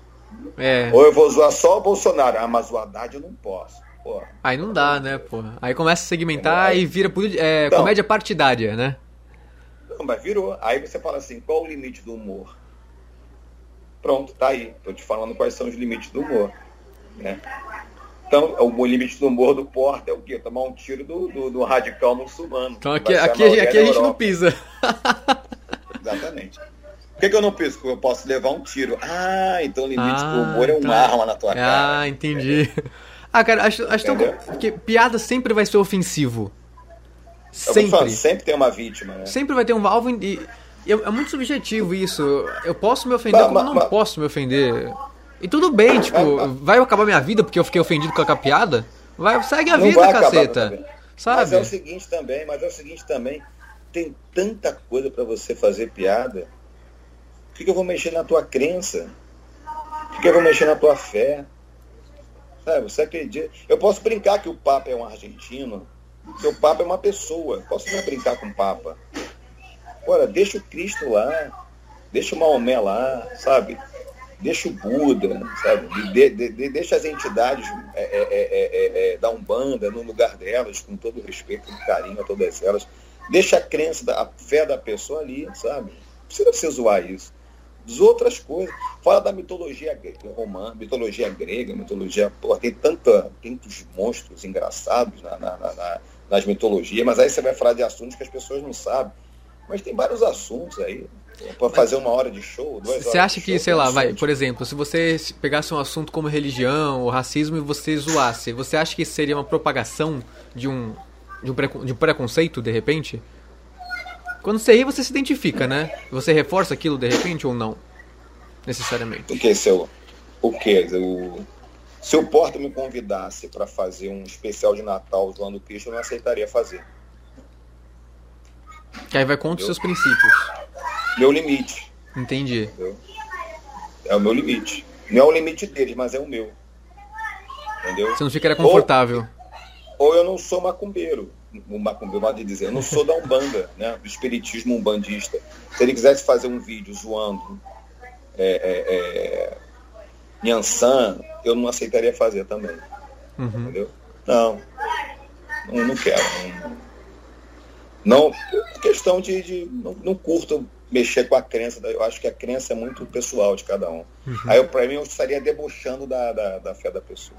Entendi. Entendeu? Não, legal, pô. Cada, um, é, cada um, é isso mesmo, cada um tem o seu é, limite, mas, é mas, isso? Mas é o meu limite, mas quem faz é errado? Claro que não. Sim, isso que. As pessoas, que as pessoas gostam, as pessoas riem, as pessoas se divertem. O humor é tá aí, as pessoas riem de tudo. E se fazem, tem público, né? Senão não faria mais. Ex ex exatamente. Tem audiência, tem público, tem um dinheiro. Cara, isso é super legal. Mas eu não, eu não gosto, entendeu? Não, não curto. Então, uhum. de boa, entendeu? Não, inter, interpretaria várias coisas, mas isso aí não, não gosto de, de mexer na crença. Mas o Papa eu zoaria, entendeu? Que é uma instituição, né? Não seria uma fé, digamos. O Papa é uma pessoa, é, o Papa é uma pessoa, então vamos zoar ele, entendeu? Tem, tem algum zoaria tipo de piada que, tipo, você ri, só que você se sente mal por rir daquele tipo de piada? Ah, não, se eu rio, eu não me senti mal, não. Comigo acontece, sabia? Algumas piadas eu rio e falei, ai, eu rio, só que eu fico depois me sentindo mal porque eu ri. Mas você, mas você sabe que é zoação, né? É, porque, você, é, sim, não deve ser levado a sério, é uma piada. Porque, o, o, hoje, a, a, grande confusão que tem hoje é que o stand-up sobe você no palco. Sem personagem. O stand-up sobe o Felipe Absalão, sobe o Miguel Falabella, não sobe o Caco Antibes ou o Justo Veríssimo. Quando o Chico Anísio fazia Eu Odeio Pobre, quero que pobre se exploda, quero que pobre morra, não era o Chico Anísio que estava falando no palco, era o Justo Veríssimo. Então, se você criticasse, ah, não, mas é o personagem. Não. Aí pode, né? Ele, ele xingava a mulher dele, isso não é mulher, isso é um lustre quebrado.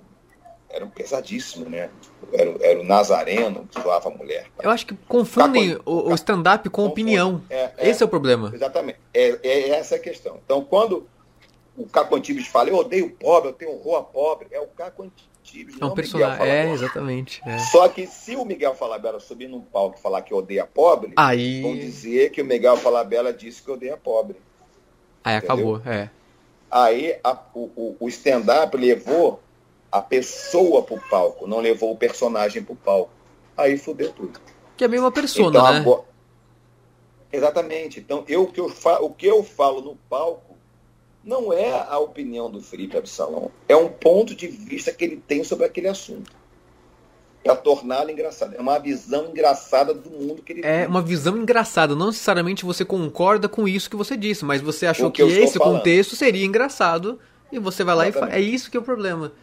Então, Foi uma falta de explicação. Que... Gente, isso é o stand-up, tá? Bem. É, mas, é um, mas é um processo. É um processo. Você tem que... E você vai construindo ele. Da mesma forma que você tinha os anos 80, que você podia fazer um piada com tudo. Por que, que fazia um piada com tudo? Porque você teve o fim da ditadura. Aquela repressão, quando acabou né? a ditadura, a repressão acabou, todo mundo saiu, pum, estourou a represa. Então todo mundo saiu falando um monte de merda. Todo mundo saiu falando o que queria. Ah, não, isso não pode. Ah, isso não pode. Pode? Pera aí. É. é. então agora a gente teve em dois, de 2005 para cá, né, 15 anos quando o stand-up nosso surgiu, os grandes nomes foram surgindo, criaram-se processos, né? O, da, o Rafinha com a história do bebê da Vanessa Camargo. O Rafinha é. Então, então tudo isso vem de ser o Rafinha sentado na bancada. Não era um ator fazendo um personagem, era ele. Então, se ele falou, ele quer comer o bebê e a mulher. Não. Mas não quer dizer que é a opinião dele que ele quer realmente. Não, ah, não, existe ele, ele ali falou, era uma concessão de falou, que era um programa não, que. Não, não, não era uma, o que ele falou é uma brincadeira que a gente fala num bar. Quando você, a mulher tá tão, tá grávida, mas ela tá tão bonita, fala assim, pô, comeria ela e bebê. O que, que isso quer dizer? Nossa, ela tá tão bonita. Só uhum. que isso é uma forma do tio do churrasco, do tio do pavê falar. E por que tem coisa que você pode falar no bar e não pode falar na TV, por exemplo? Se todo mundo Porque... fala, entende? Mas Tudo... é uma hipocrisia. Que é, é uma hipocrisia é uma... que tá reinando hoje. A gente cai de novo na hipocrisia entendeu? que você falou, é. Cai na hipocrisia, entendeu? Cai na hipocrisia. Do cara que dizia para você que ele não é racista, mas ele na verdade é. E só maquiou. Entendeu? Ele só maquiou. Ele varreu a, a, a sujeira para debaixo do tapete, mas ainda tá sujo. Só tá embaixo do tapete, entendeu? É isso mesmo. Tem, tem essa questão. Então, é, é, existe esse equilíbrio. Então, ainda estão descobrindo isso.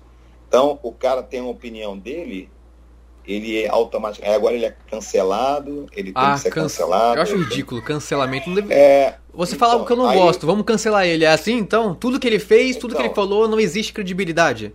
Então, sabe? O que, que é ah. isso? O que, que, é isso? É uma censura, né? É, é uma, isso, é uma espécie de é censura. Isso é, uma, isso é uma ditadura. Não, é uma espécie, não. É, é, uma é, é verdade.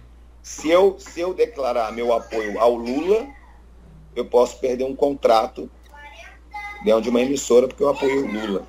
Ou se eu apoio o Bolsonaro, eu deixo de ser chamado para alguns eventos porque eu apoio o Bolsonaro.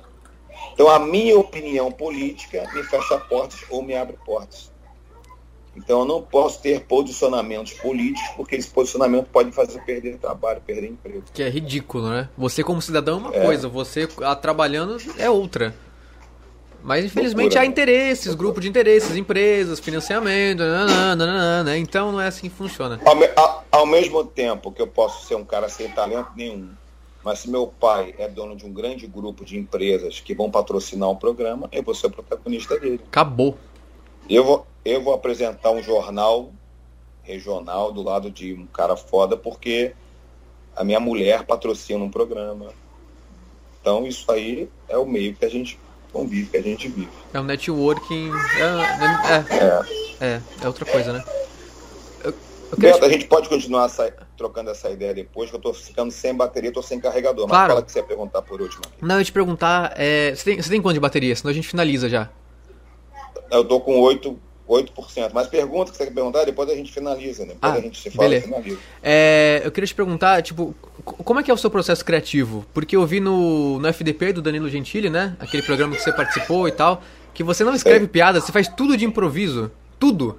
É, não, então, é, é engraçado, quando eu fui fazer o programa do Danilo, a minha ideia era não escrever piada, era justamente sem, sem não saber quem era a pessoa e improvisar em cima do que a pessoa falava, porque na verdade o FDP virou um grande, um grande, um grande parque de ofensas, né? Você não uhum. tinha piada, às vezes era só ofensa gratuita.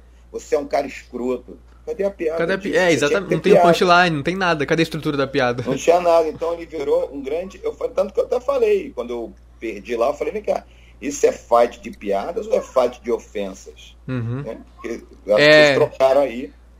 Aí eu, é, eu até falei isso na época. Mas aí eu falei, não, eu não vou escrever piada. Eu vou olhar a pessoa na hora e vou zoar. É humor de quinta série, né? Vou zoar a roupa dela, o cabelo dela, da pessoa. Eu sei, eu sei, de, em cima do que ela me eu sei de quem você está falando, foi super hein? legal. e eu fui, eu fui em cima da, da, da zoeira e deu certo. Assim, ficou muito bom, ficou engraçado. Para ganhar. Assim. Pô, de cinco confrontos eu só perdi um. Você então, reinou no FDP, hein? Você é o grande FDP, é isso? Um grande FDP. Mas, aí, só que no último duelo que eu fiz, se eu não me engano, com o Abner, foi muito ruim o embate. Porque ele não tinha muitas piadas. Ah, então, e aí você ficava refém, eu não, né? Eu fiquei refém Entendi. Da, da, de dar uma resposta no cara. Então, como ele não tinha muita piada, ele estava meio que só dando porrada de ofensa, eu fiquei meio que. Eu não, eu não tive poder ali na hora de improvisar em cima. Hum, entendi. E aí eu me senti mal por isso. Aí quando eu fui para fazer o, a semifinal lá com a Xanda, com, com o, o, o Serafim, eu fui com umas pedras na cabeça. Não anotei. Só como carta na manga, né? É, é, eu pensei em algumas piadas para não chegar cru, sem, para não chegar cru. Mas eu mantive a minha linha de não anotar nada, de, de ir zoando, entendeu? E foi super legal, porque a proposta que eu queria fazer deu certo. Deu certo, né? É, mas assim, tem muita coisa eu crio no palco também. A emoção te dá repertório ali na hora, né? É, às vezes falando ali, uma pessoa fala com você, às vezes um público fala, eu vou crio no palco mesmo, caraca, aí passo a usar no show. Entendeu? É muito legal ver você improvisando ali, cara, é muito legal. Só que, por exemplo, alguém, te dá, alguém faz uma ofensa, eu, como pelo menos eu, digo por mim, né? Assistindo fica muito feio. Você vê, é. aqui ali é uma ofensa, ah, seu, seu idiota, você é um imbecil. Aí o cara vai lá, imbecil, você vai, é. é muito feio, mas você é. conseguindo contrariar fica muito legal isso. É, então a pessoa falava, eu, eu vambora, sabe? É, eu vi, eu, eu, eu vi o seu, seu subtexto ali. E a pessoa me dando tá... porrada e eu falando normal. Falei, Absolão tá, tá bem, hein? Tá ali, ó. É, eu não, é, eu não ligava de, de, de, de, perder. Tinha gente que queria ganhar de qualquer jeito, sabe?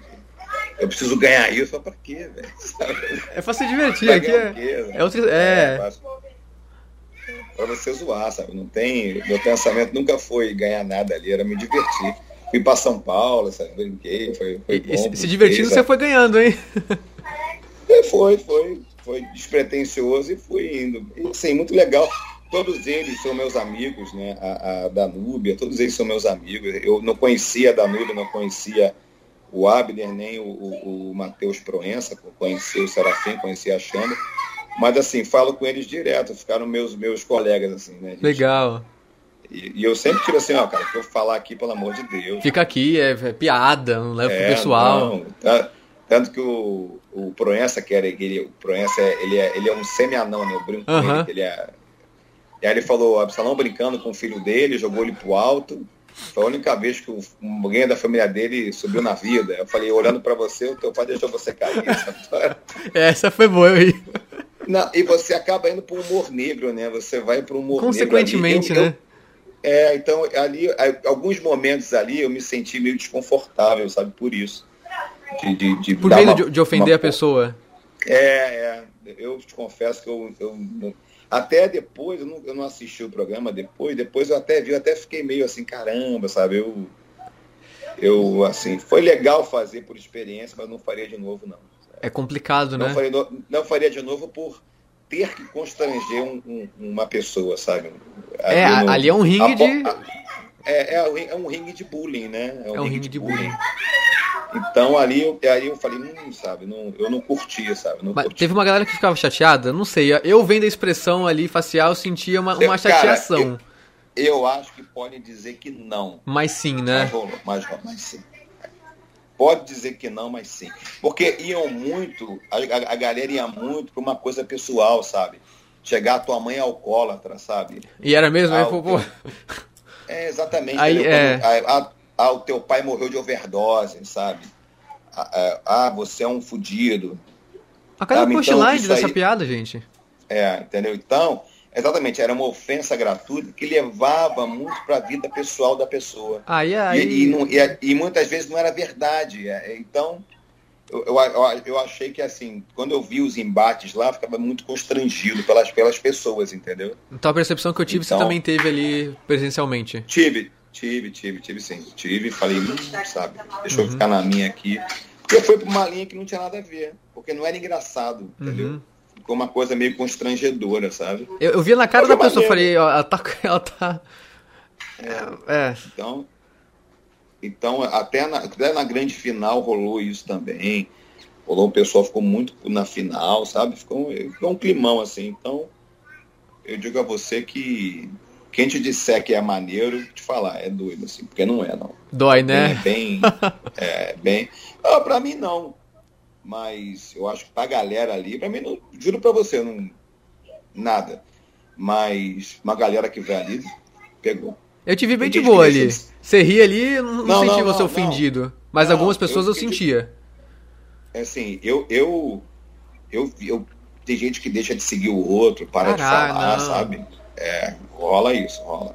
Aí, aí eu, eu falei, ih, rapaz, por isso que eu não queria, por isso que eu não, não escrevi piada, entendeu? Entendi. Aí tem.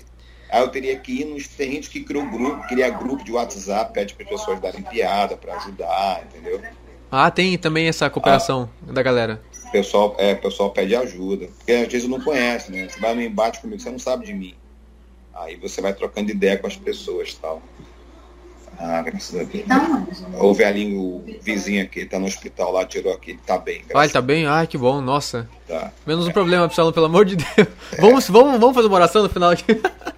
Vamos fazer. Pai nosso, o pai no... é meu pai. O do pai. É, no criador da vida. Você sabe que tem um cara, você sabe que tem um cara, o Henrique Cristo. Você sabe que o Henrique Cristo, ele, quando foi fazer uma, uma live com o Rica, Rica Perrone, que é um grande jornalista, e ele falou o seguinte, falou assim, ó, você pode usar o que você quiser, mas você vai deixar eu fazer uma oração para as pessoas que estão vendo. Ele só pediu isso pro Rica. Caralho, legal. Maneiro, né? Puta, que da hora. E ele chega, eu estou aqui. Oh, e o pai. querendo rir. Pai, e o cara querendo rir. Mas ele falou, não, tudo bem. E o que é muito foda é que eu, eu tava no programa do Ratinho. E ele foi no Ratinho, teve um cara que falou assim, eu tinha um problema no meu olho. E eu fui em vários médicos e ninguém. Olha que eu te falo da, da zoeira. Né? Uhum. Ele falou assim: eu fui, eu fui em vários médicos. Por exemplo, uma fritada com o Henrique Cristo não ia. Entendeu? Entendi. Aí, olha que viagem. O cara falou assim: eu tinha um problema no olho, que eu fui em seis, sete médicos. Todo mundo dizia que eu tava fudido, não tinha cura, cara. Ah, o Henrique Cristo tinha ido no SBT. E ele falou: tem problema no olho, você oraria para mim? Ele falou assim: oro. Ele orou pelo, no olho do cara lá, botou a mão lá. Pai eterno, criador da vida, tá? orou. E ele falou, meu irmão, eu voltei no médico uma semana depois, não tinha nada na minha vista. Caraca. Olha que viagem. Aí ele falou, e eu fui, depois de um ano, voltei lá, zerado. Nada. Como você vai zoar um cara desse? Ia, o cara ia ficar cego. Não, o cara ia ficar cego. Não, você zoa. A gente zoa o Cristo. Ele falou, o cara orou. Aí ele falou, eu não fiz nada, quem fez foi meu pai. Entendeu? Quer dizer, ele ele, ele, se ele orar a você, pode ser que você não funcione. É. Mas ele. A função, com o cara funcionou, velho. Então, para aquele cara ali, ele é um cara de milagre. Você tá entendendo? Entendi. Isso é louco, cara. Então, ela que viagem. Então, você zoa o Henrique Cristo, aquele cara vai ficar puto contigo. Porque ele é salvou o cara. Porque ele é um testemunho. Entendeu? Pode ser que bateu um vento, né? Que ele botou um soro, ficou bom, mas ele mas foi depois com o Henrique Cristo orou, orou o olho do cara. Olha que viagem, né? É. Então vai, vai da tua crença, da tua fé. É por isso que eu não brinco com, por isso que eu não brinco com religião. Por isso que o meu limite com religião é muito estabelecido é muito, ali, muito, é. muito estabelecido. Não, entendeu? Se você tiver, se você tiver fé na, numa pedra, velho, entendeu? Bezerro de ouro, né? É, é, o que acontecia, né? É, o, teu Deus vai estar embaixo daquela pedra, se você tiver fé nisso, entendeu? O, o primeiro Deus então, é, é, é, o vulcão, né? O primeiro Deus que, que criou-se na humanidade era o vulcão. Você sabe dessa, dessa era história? vulcão, né? É. Não. Era o vulcão, porque a, o vulcão, quando ele entrava em erupção, saía lava, né? E tinha uma Isso. aldeia ali emba embaixo do vulcão. Então eles achavam que quando a lava vinha e matava metade da aldeia e a outra metade ficava viva, porque foi poupado. Então o Deus vulcão uma... nos pouparam porque a gente não fez nada de errado. Quem fez foi tipo, eles não... e morreram. Quer dizer, não, ninguém quis fazer uma casa um pouco mais afastada aí criou-se o primeiro deus, o deus vulcão. Aí, aí, é, aí criou-se depois do segundo deus, que foi o que criou o milagre de tirar as pessoas de perto do vulcão. Ou então corre, né? Você sabia que você tem um dom de correr? Deus deu pernas para você correr da lava? Pegou, oh, tem pernas. Deus não é mais o vulcão, Deus ah. agora é aquele cara ali. Aí Os egípcios também, né? O sol, o deus do sol, o sol que trazia o dia, a água. É, é, é, é louco, né? A necessidade de um é, Deus, né? O ser humano tem necessidade de louvar a algo. De né? adorar alguém. De adorar alguém. Adorar alguém, adorar algo. Ter a crença em algo. Alguma coisa que dê a ele uma fé, né? John é... Wick, né? John Wick. John Wick. Ela dá o cachorro. Você viu o John Wick, né? Ela dá o cachorro para ele, a mulher dele quando morre, já viu o John Wick? Já. Ela dá o cachorrinho para ele e ela fala, ela manda uma carta. Na carta ela fala: "Você precisa ter alguém para você amar". Porque se você não tiver alguém para amar, você não tem razão para continuar vivo. Então ela manda o cachorrinho para ele. Aí o cara mata o cachorro. Fudeu, ele vai matar, tá, tá matando todo mundo aí. Matou o amor, matou. matou o cachorro, não amo ninguém, vou matar todo mundo. Então é, é, é bem isso, né? John, John Wick é isso, é, é, o, é o amor, a adoração a algo. Adoração a algo. algo. Por que essa necessidade, a né? Vida, a gente veio programado para isso. Sentido. É, Total, é, é engraçado, é, né? é a nossa psique, né? Você tem adoração por um filho, né? Se você não Surreal, tivesse né? filho, você podia, você podia morrer com 40 anos. Você vai, o que, que você vai durar? Vai durar muito tempo para quê? Se você tem filho, você tem que criar o teu filho, tem que ficar com ele, tem um neto. Né? E a necessidade de filho, passar tá... a, a, sua família para frente também, né? É, é, é nossa, é muita coisa, né? A herança, é. Ter um herdeiro, precisa ter um herdeiro, né? Essa necessidade biológica. Você, é, porque você nasce nu, né? E você morre nu. Você vem nesse mundo sem nada e você sai sem nada. O que você ganha entre a sua passagem aqui, ele é, ele é um emprestado a você. Só que aí você pega e tem um herdeiro para você deixar o que você conquistou à toa, pô. Que tem que é? Deixa pra alguém, pô, sua família, claro. Ai. Pô, cara, vamos lá. Vamos, ter alguém. Vai ser. Vamos, já você descansar aí, já te segurei demais. A gente, a gente termina então quando você puder. Tem umas coisinhas ainda que tá. eu queria falar contigo. Pra gente finalizar. Tá, tem 1% aqui, depois a gente continua então. Não, tranquilo, cara. Pô, brigadão. Conversa boa. É isso que é isso que é conversa. Pô. Maneiro, eu também gostei, valeu. Ah, foi um prazerzão, cara. Falando. Vamos falando aí. Também. Grande abraço aí. Depois eu te mando, eu te mando meu WhatsApp pra você. Fechou. Tá? Beleza. E vamos, vamos fazer, pelo amor de Deus, Felipe Absalão. Você se cuida, homem. Pelo amor de Deus. Não, tranquilo, tranquilo. O pai. pai o pai eterno. Valeu, irmão. Obrigado. Precisando, valeu, só chamar, abraço. viu? Tamo aí. Abraço. Também, valeu.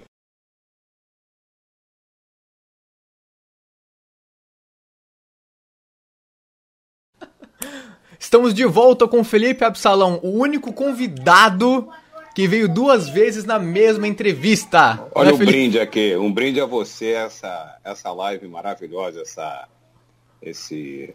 Como é que você dá o nome para isso? Eu sou analfabete. Podcast, podcast. Podcast. É, é porque Conversa, tem live, podcast, tem É só formalidades. Tem tudo. É. Tem tudo. Um brinde, um brinde, um brinde. Aê. Cheers! Como é água.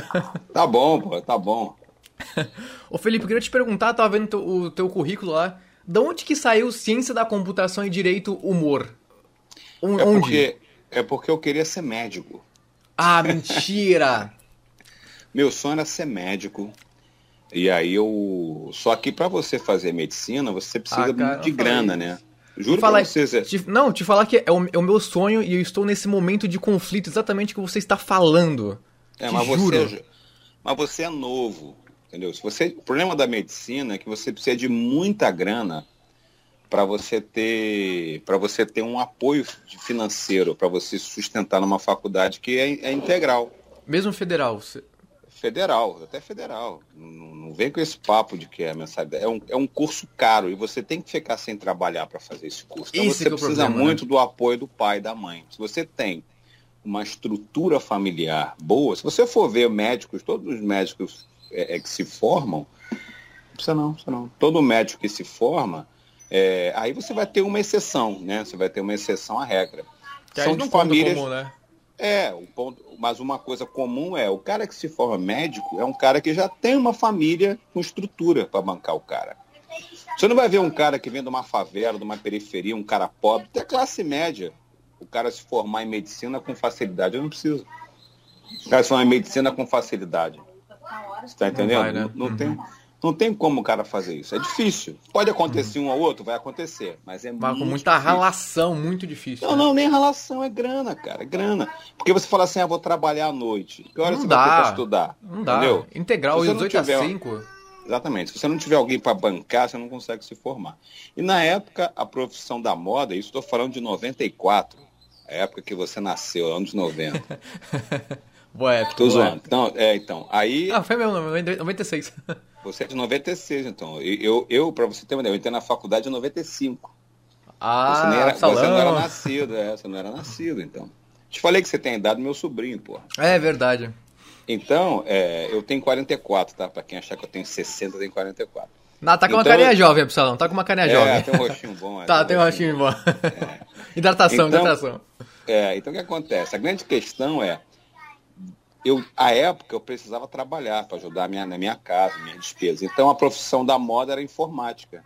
Hum. E eu já fazia, já tinha feito segundo grau técnico de processamento de dados, já fazia alguns sisteminhas para locadora de vídeo, olha isso, locadora de vídeo. Eu lembro disso, nem existe mais. Então, por conta disso, eu fiz a faculdade de informática para conseguir trabalho mais fácil, para conseguir uma grana, né, que eu precisava de grana.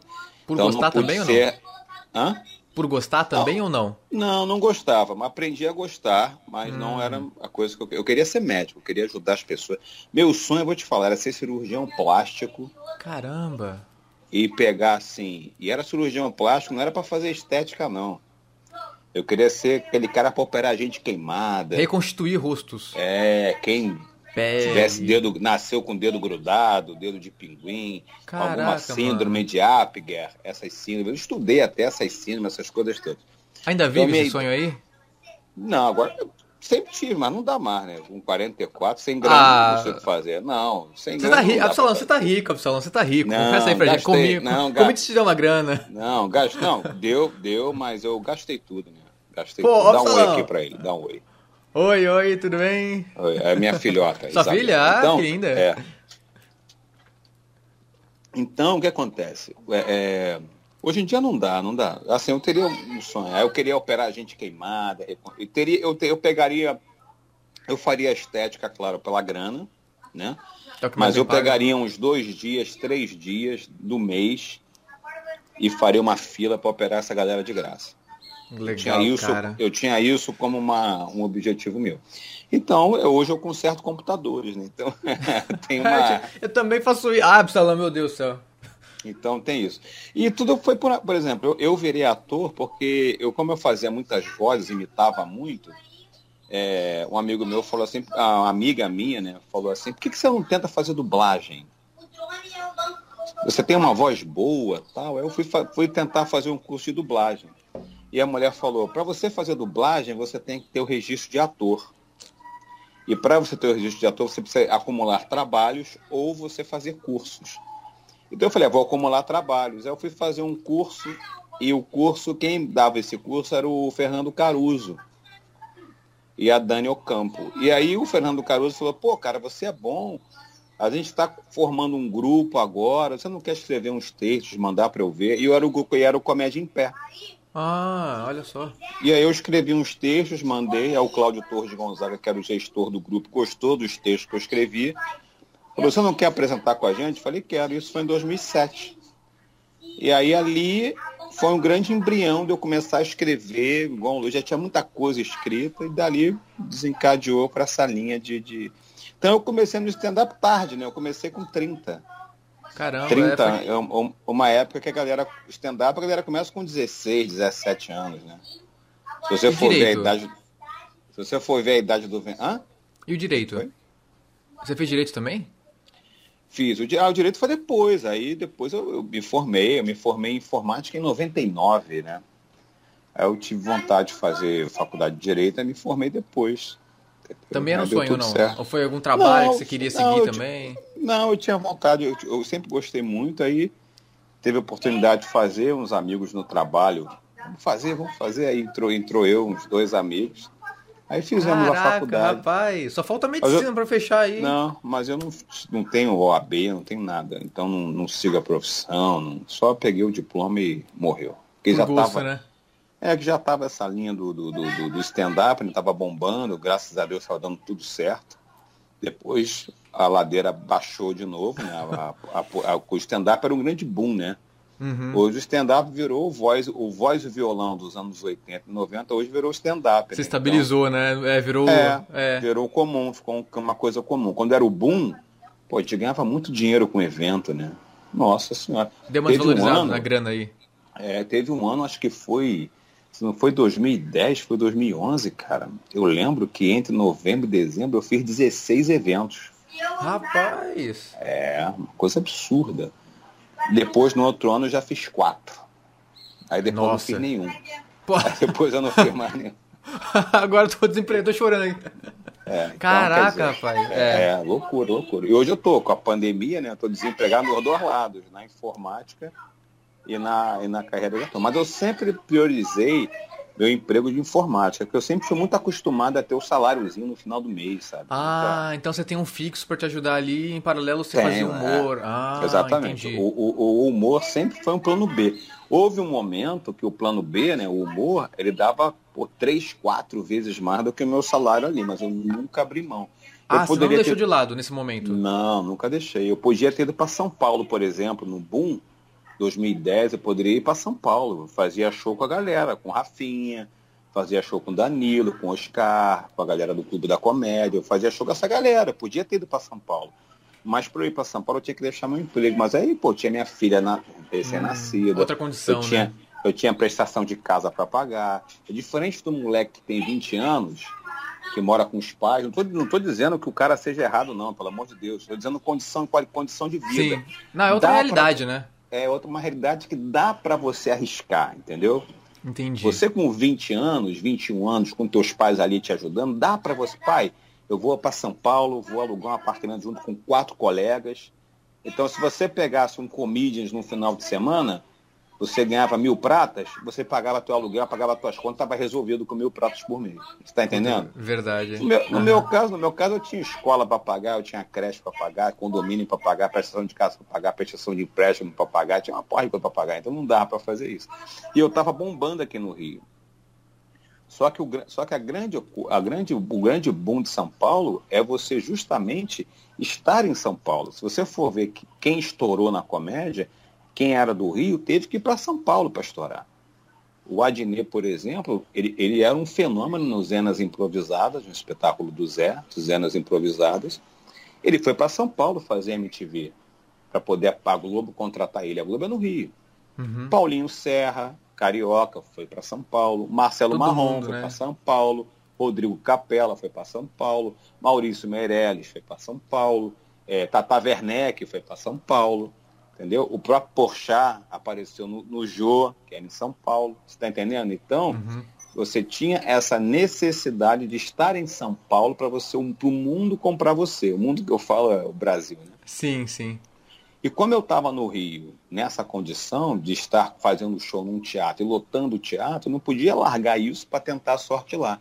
E era justamente na época do grande boom. Então abriu-se um portal e aí, Caverna do Dragão, eu fiquei com a Uni. A galera foi, eu fiquei com a Uni ali. No...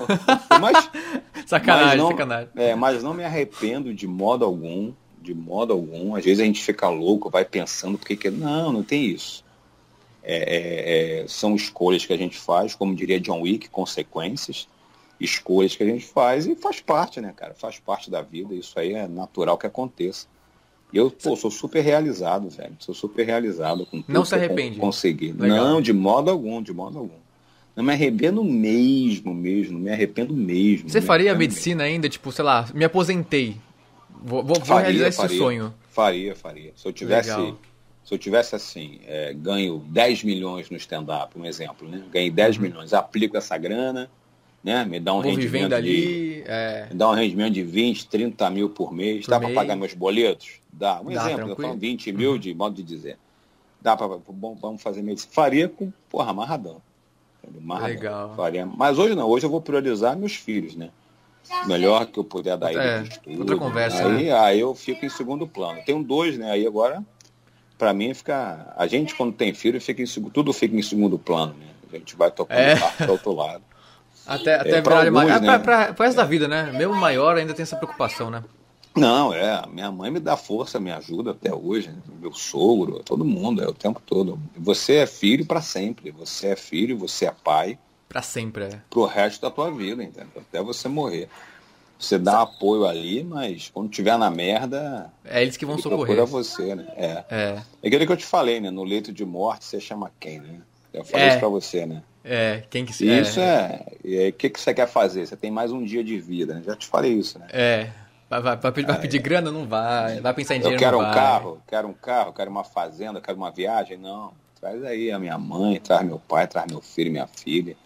Alguém que você gosta, gostava e brigou para você fazer as pazes, pedir um Resolver os conflitos, é isso aí, é isso mesmo. É, pedir um perdãozinho, perdoar, né?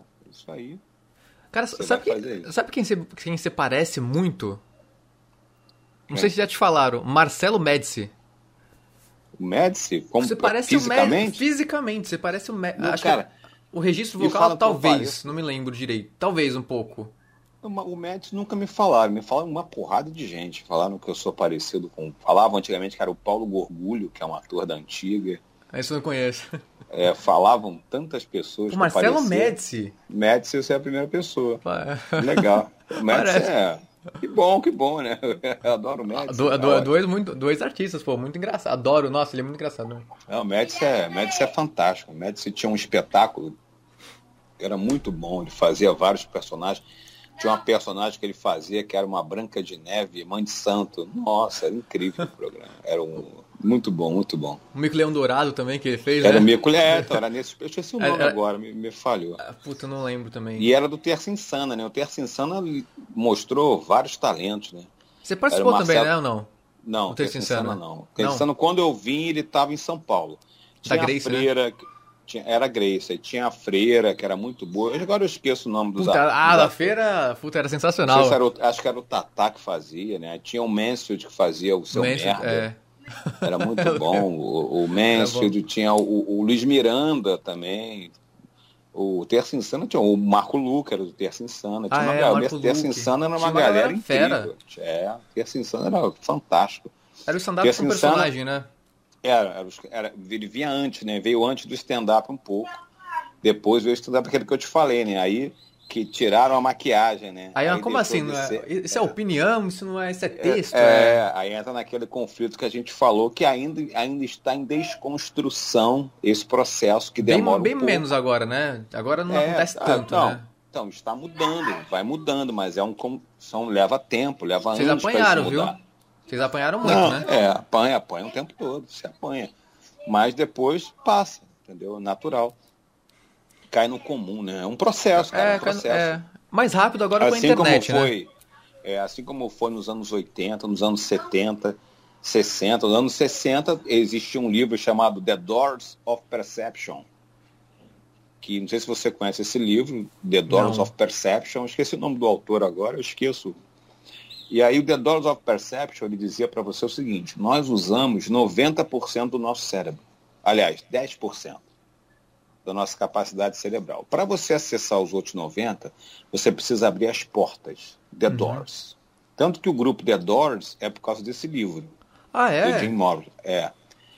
E aí, The Doors of Perception. Para você abrir as portas dessa percepção, você tinha que usar o alucinógeno. Ah, Seja cocaína, o LSD, você tinha que usar droga para você abrir essas portas. Então, nos anos 60, existia um incentivo para você usar droga. caraca, caraca. Então, todo mundo usava droga, porque você tinha que usar droga para o processo criativo.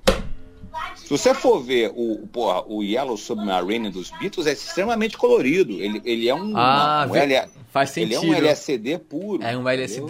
É verdade. Então você tem ali as maiores bandas de rock, anos 60, 70, surgiram ali. E aí veio os anos 80 no Brasil e teve o boom do fim da ditadura, tipo, eu posso fazer o que eu quiser. Todo mundo Aí, pá. fazendo um monte de merda. Aí é aquilo que eu te falei, todo mundo faz o que quer. Depois vamos, vamos opa, isso Vamos, não vamos pode. organizar isso aqui, isso né? aqui pode. Aí todo mundo morrendo de overdose. É daí que veio merda. sexo, drogas e rock and roll? Essa, essa É, frase não? Foi dessa essa época? Frase, não, essa frase é do. É, exatamente, dessa época. 60, Sexo, droga- Então, é, vem de Woodstock, né, essa frase. Então, você tem. Isso que aconteceu nos anos 80, oito- anos, foi uma época de euforia. Todo mundo fazendo tudo o que quisesse. Depois chegou os anos 90, o pessoal, opa, peraí. Não pode usar droga. Droga mata. Ah, droga mata, não. Diga não às drogas. Aí começou um As processo inverso. campanhas. As ah. campanhas. Aí, quando começaram a ter entendimento das coisas. Então, hoje a gente está vivendo isso, mas isso é diferente, né? Uma lacração. Então, pode isso, não pode, pode, não pode. Então, Então aí cancela, não vai existe mudando. mais, é. É outra. É, é. Então, aí tem um cancelamento. Peraí, vamos cancelar não, gente. Calma. Aí vai mudando. Né? Então, são São processos. polos de extremismo, né? Até encontrar exatamente. equilíbrio, né? Até você encontrar esse equilíbrio. Então, demora. É natural. E a gente está no meio disso. Né? Então, como a gente vai fazer para superar isso, né? Uhum. como a gente vai fazer para superar isso, a gente resolve, né?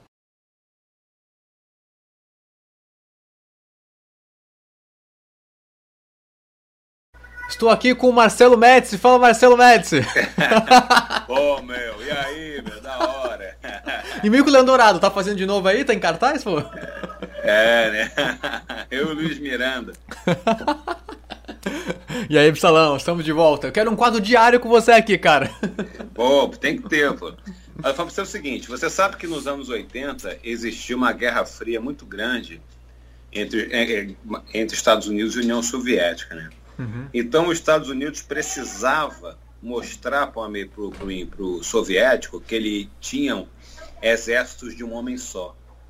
Hum. Então os filmes, os filmes americanos dos anos 80, era um cara só que resolvia tudo. Daí surgiram as grandes mitos, né? Chuck Norris, né? Ah, Rambo, foi dessa época, foi daí. É, Chuck Norris, Rambo, é, eram super soldados, né? Era o Chuck Norris, Rambo, você tinha o Arnoldão em vários filmes, né? O Conan, todos eles eram, eram, eram exércitos de um homem só. John McClane, que era o, o Bruce Willis, Ouro de Matar, ele sozinho, des, descalço, des, desmantelava todo um esquema terrorista. Então eles precisavam mostrar para o mundo que, por um cara só resolve tudo. Comando para matar, ele entra sozinho numa ilha e mata todo mundo, né? Então, é. E depois que a União Soviética acabou, a correção política varreu esses caras, né? Esses heróis. O próprio Rock Balboa é um desses heróis, se você for analisar, né? O, o, historicamente falando, o Rock Balboa ele é um desses heróis também. Então nós temos, nós tínhamos esses caras, né? Que resolviam tudo só. Depois vieram as equipes, né? Comandos em ação, né? Esquadrão classe A, então, não era mais um cara, era um grupo, uma equipe. Né? Voltou a ser os Estados Tudo Unidos. Isso é determinado. Né? É, o governo, os Vingadores, né? Os Capitão América, né? né? Então, Capitão América. Então, tudo isso vem de uma linhagem cultural que quer mudar. Então, você ninguém resolve nada sozinho. Você precisa de amigos para resolver, né? Uhum. Você não tem mais isso. Então, isso vem culturalmente, né? Uma cultura pop. Então, nós estamos acostumados com eu nasci, eu cresci nos anos 80, então para mim isso é muito vivo, né? Então Conan, essa galera, então MacGyver, né? Um cara pegava um, um alicate com um chiclete e fazia uma bomba, né? Pô, refizeram, né? A série do MacGyver agora, né? É um remaster? É, ficou uma merda. Mudou tudo, eu não acompanhei a antiga. Remake, sabe, não, nem vejo, nem vejo. Sabe qual é a definição de remake? Ah. Remake, vai no dicionário, é assim, fuder uma obra do caralho. Só isso. O remake é isso. Quer fazer um remake? Fode uma obra de... É fácil. É, é, Faz cagada. Aquele. É, o Total Recall, né? Que é o Vingador do Futuro. Fala a ver com Colin Farrell. Pô, você comparar Colin Farrell ao Arnoldão? Porra. o cara fala assim, ah, o Predador é ruim. Predador 2 é ruim, o 3 é ruim, o 4 é ruim, o 5 é ruim. O Predador é ruim. Não é. O Predador é, só é ruim. Por que, que só um é bom? Hum. É o Arnoldão que está lá. Porque o único cara para dar porrada no Arnoldão dos anos 80 era só se fosse um bicho caçador, pica das galáxias de outro planeta. Porque ninguém aqui podia dar porrada no Arnoldão, entendeu? Então foi a única vez que você sentir que o Arnoldão podia se ferrar era com o Predador. Então isso é que fez a galera gostar do filme. Não é o Predador, é um bicho caçador com cara de siri. Aleatório, não é o foco, né? É, o foco é o Arnoldão. Você pode ver ó, a, a, própria Sigourney Weaver em Alien, né? Alien, o, o, o, o resgate, ela sozinha mata os aliens todos, vai lá resgatar a menina, volta. Sigourney Weaver era uma heroína numa época né, que as mulheres eram fragilizadas. É, ela verdade. Foi lá e é. resolvia tudo. E não era lésbica, né? Podia dizer que ela era lésbica, né? Porque ah, tinha, é, porque é, tinha essa, né, essa... Não, não, lésbica nada, ela dá pro, ela dá pro médico lá, não, ela não era lésbica não, ela era foda mesmo, mulher, mulherão mesmo, não tinha negócio de ser lésbica, não, ela era... Então você vê, nós tínhamos mulheres fodas, né? Mulheres que resolviam. Então isso é tudo uma grande bobagem. Então a gente tem é, é elementos eu sempre falo, vai nos anos 80 que tem respostas lá. Eu falo na música, você quer resposta para qualquer coisa na sua vida? Escute Marvin Gaye. Marvin Gaye.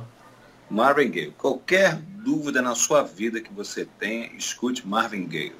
E agora? E agora, Absalão? Ah, escuta Trouble Man. Trouble Man. Escuta Trouble Man que É o momento, né?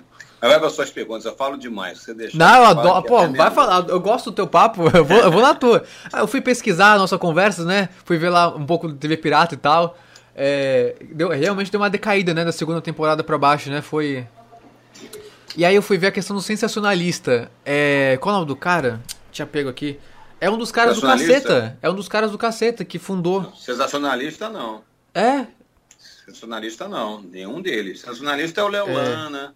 É, é Nelito, Nelito. Ah. ah, mas o Melito não era do caceta, não. Ele podia ser um dos redatores. Ah, é, não, tá certo. É, ele era redator, ele é redator. Ele é redator. É, ah, Odete você falou do elenco, né? Odete D'Amico era redatora. Eles tinham alguns redatores. Ah, mas não foi. Mas a redação final era deles. É, o Nelito, o Nelito era um deles, mas era o redator só, não era um dos criadores daquela época. O Nelito é mais novo, o Nelito tem a minha ah, idade, mas o Nelito era garota. Hum. Época do caceta, entendeu? Ah, entendi, entendi. Ele podia ser redator dessa, dessa última fase do cacete, em 2012, 2013, né? Tinha, tinha, tinha um Daniel também, que é um amigo meu que também era redator. Mas lá da antiga, era, eles ah, eram meio que uma galera. Era, era um grupo mais fechadão, A gente, a gente, falou do Zorra, eu falei, fiquei com dúvida, mas era sensacionalista, então era o Nelito que eu tinha lido. Mas ele, ele é redator, né? Ele não é. É, é então. O Nelito não era um dos cacetas, não, era só redator. Dessa última fase, eles tinham alguns redatores, uma galerinha mais nova escrevendo para eles. Até o próprio Gustavo Mendes entrou até no elenco. Ah, é? Naquele cacete. Cara. É, o Gustavo Mendes foi, fez parte do elenco do último ano, eu acho, se eu não me engano. Era procurando o cacete planeta. Aí não acharam mais, aí acabou, né? Finalizou. É, né? Gustavo Mendes, porque o Gustavo Mendes fazia a Dilma, né? Não, a, puta, fazia, a, a ele, Dilma dele. É, ele fazia. É, ele fazia a Dilma e aí parece que eles foram aproveitar a Dilma num quadro num quadro fixo, e aí o Gustavo Mendes ficou com o grupo lá, fazia algumas coisas. Mas acabou que a temporada durou muito pouco, a audiência não acho que não foi legal, acho que não sei o que, que, deu, que, que deu errado, realmente eu não sei te dizer. E o programa durou pouco, assim. Acho que o Caceta ele tinha, ele tinha uma, uma grande. O Caceta perdeu muito com a morte do Bussunda, né? Hum. Bussunda era um cara muito. Bussunda era um cara muito querido, era muito popularzão, né? Talvez ele fosse o cara mais popular do Caceta. Aí per... é, entendi, é. Então, com a morte do Mussum, eles perderam muita força, perderam um braço ali muito, muito importante. E aí. Foi perdendo força, né? E foi. Perdeu um pouco da. Até porque, cara, 20 anos no ar, né, velho? Você fazer humor 20 anos. É, é... é... Porra! Os caras é, era, não era diário, né? né? Ou era? Não lembro. Era semanal. Era semanal, né? Era uma ou duas? Toda terça-feira. Toda terça, toda né? Toda semana. É toda terça, exatamente. E aí foi perdendo força com o tempo, né? Aquilo que eu te falei, né, cara? Inevitável. Você tem, né? muita, você tem, você tem muito corte também, né? Por questões políticas, né? Você não pode falar de determinados assuntos, tal. Eles sempre foram uns caras muito polêmicos. Eles conseguiram alcançar o que eles conseguiram pela polêmica que eles causavam, pela, zoa, pela zoeira deles. O nível de zoeira deles era pesado. E mesmo então... assim se mantiveram bastante tempo, né? Mesmo com toda ah, essa, ficaram, essa briga, ficaram, né? Exatamente. Pô. É, você, você vai dando uma reformulada aqui, outra ali, você vai se mantendo. Mas chega uma hora que o processo criativo você vai ficando de saco cheio também, né, cara? Você pode fazer aquele papo de que ah, faz o que você gosta. Uma hora você vai cansar você também nunca... do que você gosta. É, mesma coisa, o cara, o cara fala assim, ah, jogar bola todo dia, ah, tá, vai jogar, não é só jogar bola, você tem que concentrar, você tem que treinar todo dia, você tem que ouvir palestra de técnico, você tem que ficar na concentração, você tem que ficar em hotel, você tem que viajar toda hora para jogar. Pô, cansativo. É, não, quer, todo, ninguém consegue ficar repetindo a mesma coisa pro resto da vida, né? Uma hora vai ter que mudar o projeto. Você tem que parar, é, exatamente. Você fica meio cansado. Eu senti isso também. Eu, eu se você falar para mim hoje de produção de show, eu não tenho mais estrutura para produzir nada, assim. Fiquei bem. Eu produzia sozinho o show, cara. O show era nove da noite, eu chegava uma hora da tarde. E se a gente fizer uma, uma, produção nova, tipo um drive-in aí? No... Não, não, eu não consigo fazer, cara. Porque eu chegava uma hora da tarde, ia em praça de alimentação panfletar. Eu botava panfleto em carro, eu botava panfleto é, é, é, na cancela. quando Alô, hein, irmão? Porra. Eu ia para a praça de alimentação entregar panfleto, ia para a saída do cinema entregar panfleto, ia ali, ia ali. Aí dava uma hora eu voltava para a praça de alimentação. Eu ficava de uma da tarde até nove da noite, cara, no shopping, a hora que começava o show. Caraca, e aí quando eu dava, aí quando eu dava oito horas, eu ia lá para dentro do, do, do, camarim, tomava um banho, me arrumava, dava uma concentrada, ia ver na bilheteria, ver o que estava acontecendo. E aí o show lotava, quer dizer assim, ah, tá lotando porque o Absalão não sei o que, porra, lotando. Pô, também eu fiz oito horas de divulgação, caralho. É, aí, aí o cara viu o show dele lá, o cara chegava na hora, uma hora, é, meia hora antes do show, show com 20 pessoas, o cara ficava puto. Meu irmão, teu filho, velho, chegava cedo, aí, aí você fica sem tua família, você fica sem ver teu filho, você não fica, meu irmão, tu fica lá, ó, igual um maluco. E acabava o show, pegava o convidado, levava para comer, fazia sala para convidado, às vezes dependendo do convidado, se fosse um cara mais velho, levava em casa depois. Eu tinha todo um carinho. Todo, todo um carinho, né? Meu, é, todo meu convidado. Então tudo isso chega uma hora que você cansa, você fazer isso 5, 6 anos, chega uma hora que você não quer, fala, não aguento mais, cara. Então hoje eu falei, não, não consigo mais fazer. Mas eu, aí, pô, mas eu lotava o show, né? Um show lotado. Valia, né? Assim, ah, é que nem o Tigers Woods fala, né? Ah, é, pô, você, ele tem sorte. Ele, pois é, eu treino, eu treino 12 horas por dia, por isso que eu tenho sorte. É, é, é. Então, é, é, então eu ficava lá, meu irmão. Chegava cedo, olhava. Às vezes tinha um casal, se eu pagasse um cara para panfletar para mim, eu olhava, o moleque ficava no celular, um lado do show. Ó, toma aqui o panfleto, ó. Se forem os quatro, eu dou cortesia para um paga só três e paga meia. Vamos lá. Aí a na bilheteria falou, ó, dá meia para todo mundo e uma cortesia. Isso aí, o galo da bilheteria ia lá, dava três, meia entrada, Caramba.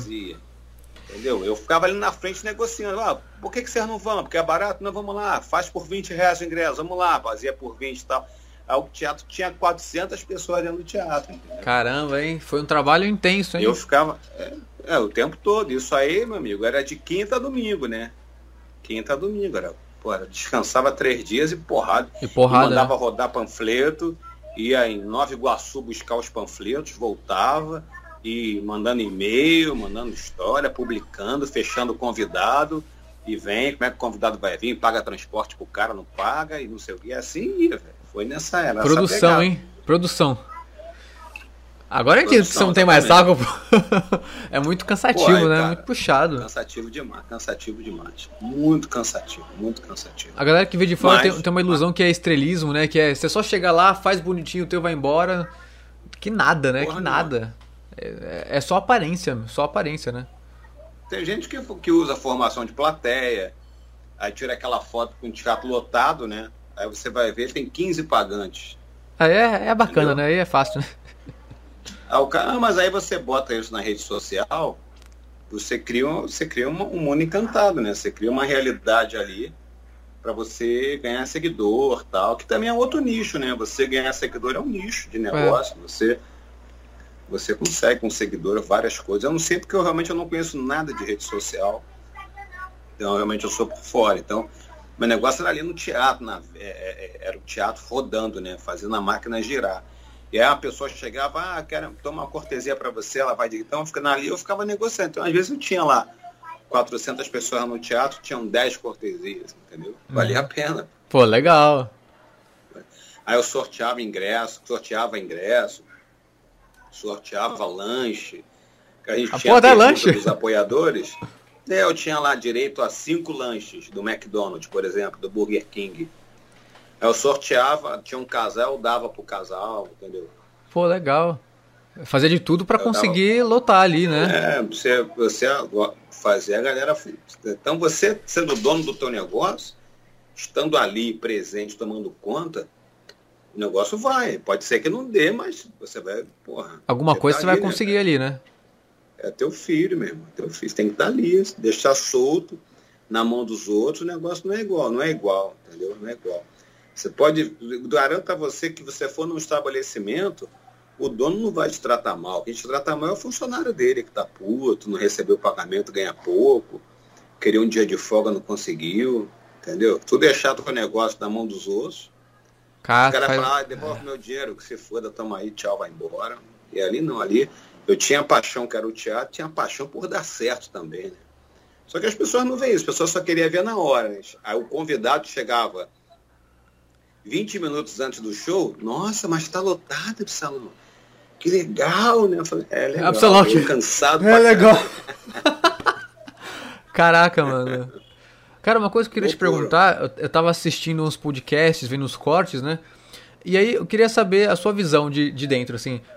Por que, que as pessoas têm um ódio pelo Danilo Gentili? É porque, porque o Gentili ele tem uma. Depende, né? Você tem ódio ou, amor, né? É porque o Danilo, o Danilo ele tem uma, uma visão muito, não vou dizer direitista, né? Vou dizer muito direitista da coisa.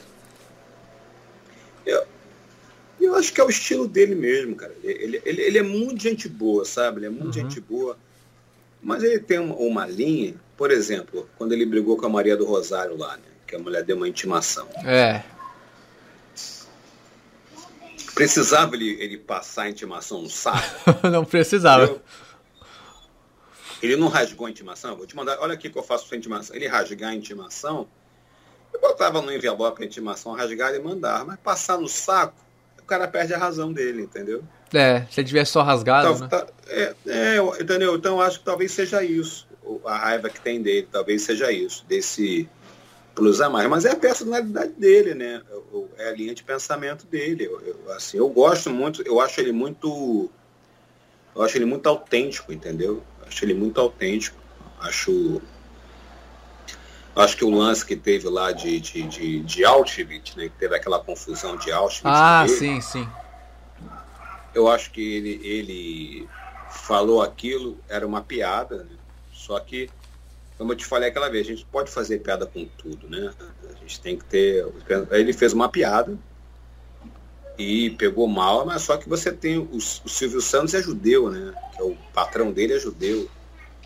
O Saad é judeu. O judeu ele tem, o judeu, os judeus eles têm um poder econômico muito muito grande, né? são donos de várias empresas. É que eles não gastam, então, né? Vezes, então... é, eu não sei, mas eu digo o seguinte. Mas eu garanto a você que se, ele, se o SBT tem patrocinadores, eu garanto a você que um grande número de patrocinadores são de judeus. Uhum. Então, diante disso, o cara fala, você tem que pedir desculpa, senão eu vou ter que cancelar o seu programa. O cara tem que ir, tem que pedir desculpa. Então, tem muito disso, né? Então, quando você está na televisão, você tem que pensar muito antes de você falar qualquer coisa, né? Porque você está envolvendo ali. Às vezes eu faço uma crítica ao governo Bolsonaro e o cara, um patrocinador que apoia ele, pode mandar me tirar do programa porque eu falei mal do Bolsonaro, né? Então a gente não sabe o que, que passa na cabeça das pessoas. Mas também dá, dá pra ser um cara... um cara... que não tem nenhuma opinião de nada, também, só pra poder sobreviver? Pô, aí. Não. Cara, é difícil. Quando você tem um contrato assinado, sim. Quando você vive da, da, do teu blog, né? Quando você é um Olavo de Carvalho, por exemplo, que você não tem contrato com emissora nenhuma, você pode falar o que você quiser, seja uma merda ou não, não tem problema. Você não tem rabo preso com nenhuma emissora. Um Rica Perrone da vida, né? Você pode, você pode ter o depunho. Agora, quando você tem alguém que paga o teu salário. Aí. Né, você é não um pode grupo, você tem que é, pensar, ferir os interesses do pensar, grupo, né? Exatamente. Você trabalha com uma empresa, né? Você trabalha com uma empresa. Então isso é muito complicado, né? Mas eu acho assim, eu acho que ele é odiado por isso. Ele é muito. Todo mundo que é muito autêntico, né? Todo mundo que é muito autêntico desperta Incomoda, o ódio né? e o amor. Porque eu vejo, eu vejo, eu vejo ele tão humilde assim, eu sinto ele autêntico, ele ali mesmo, não sinto um personagem, não sinto uma. Tudo bem, mas até que ponto que ele pode ser assim, né? É. É. Se ele criticar, se ele criticar o governo Bolsonaro e, e um cara do Bolsonaro ligar para o Silvio Santos e falar, olha, se ele não parar de falar de mim, vou mandar ele embora. Né? Você vê que a Raquel Sherazade foi mandada embora do SBT. É, tomou esporro ainda. Né? Impren... No troféu imprensa, o Silvio Santos falou para ela: você tem que falar, você tem que ler o jornal, você não tem que dar a tua opinião política. Você tem que estar tá ali, você está ali para ler o jornal, você não está ali para dar a tua opinião. É. Então é difícil, cara, é difícil. Eu acho assim, eu, eu acho ele autêntico, só que ele tem, um, ele tem uma carteira assinada, né? Então você acaba no limite. Mas eu acho ele. Eu, eu, cara, eu, eu, eu, eu acho que ele não tem. Ele tem um lado, às vezes, não é, não é tudo dele que eu concordo, né? Como, Qualquer pessoa, né? Você vai ter coisas que eu falo que você não vai concordar, ninguém é dono da verdade absoluta, cada um tem um ponto de vista. Às vezes você tem uma história de vida que você critica o negro e o negro tem, por ele ser negro, ele fala, vai falar que você está falando merda e, e, e vice-versa. Então, cada um é, é, a vida que você tem São as coisas que você passou que vão fazer você ter um ponto de vista, seja ele correto ou não. Então você pode ser um cara revoltado, então eu acho que é isso, assim. Mas eu acho ele muito autêntico nas coisas que ele fala, eu gosto muito dele. Eu gosto dele como pessoa, eu gosto dele como comediante, eu gosto muito dele. Mas ódio é isso, cara. O ódio você despeja, a rede social é isso. Não tem jeito, você né? Fala um troço, não tem jeito. As pessoas não querem mais que você tenha opinião. É. As pessoas querem que você pense igual a ela. Essa é a grande verdade. Ninguém senta para debater. Eu, quando eu converso com, com, com, com, com galera do PT, que defende o PT, eu sempre falo, falo assim, então, me diz uma coisa aqui. Ah, o PT fez muito pelo pobre. A pergunta que eu faço é a seguinte, tá, se o PT fez muito pelo pobre, me diz qual foi a favela que diminuiu de tamanho. Falo por Rio de Janeiro, tá? Não estou falando de São Paulo, não, falo Rio. Qual foi a favela que diminuiu de tamanho? Porque favela é um lugar que é uma, uma sociedade dentro de outra sociedade, né? O traficante é, tem as regras é, deles ali, né? É. Bota você dentro, bota o cara dentro do pneu, taca fogo no cara, foda-se, é uma sociedade dentro da outra. Estupram meninas de 10 anos, 13 anos, você vai ser minha mulher se não for eu te mato. Ninguém fala isso. Nunca vi nenhum esquerdopado, ninguém do pessoal vir falar de, de atrocidades que acontece dentro de favela. Entendeu? Por quê? É, infelizmente ninguém fala o lado positivo e negativo do seu próprio lado, né? Não, não consegue, não, né? Porque a, porque a favela é um grande gerador de voto barato. Então a favela sempre vai existir por isso, por interesses políticos. Mas favela é um mal social. Um lugar que criança brinca do lado de, de vala de cocô, não tem, não tem saneamento básico, não tem uma estrutura decente. Tem nada, né? Ah, sabe, sabe por que, que existe? Sabe por que, que o nome da favela é favela? Não. Porque existe um morro no Rio de Janeiro, atrás da Central do Brasil, chamado Morro da Providência. Não sei se você já ouviu falar. Não. Morro da Providência. Por que, que o nome do morro é Morro da Providência? Porque quando aboliram os escravos, eles só assinaram um papel e foda-se. Sem nada, né? É Dinheiro, casa, nada. nada. Se ele for morrer, então, os né? escravos, Porque... é. Eu tive o meu bisavô, era negro. Meu bisavô dizia para o meu avô, que contou para o meu avô, que contou para o meu pai, meu pai contou para mim, que ele continuou na fazenda trabalhando de graça porque não tinha para onde ir.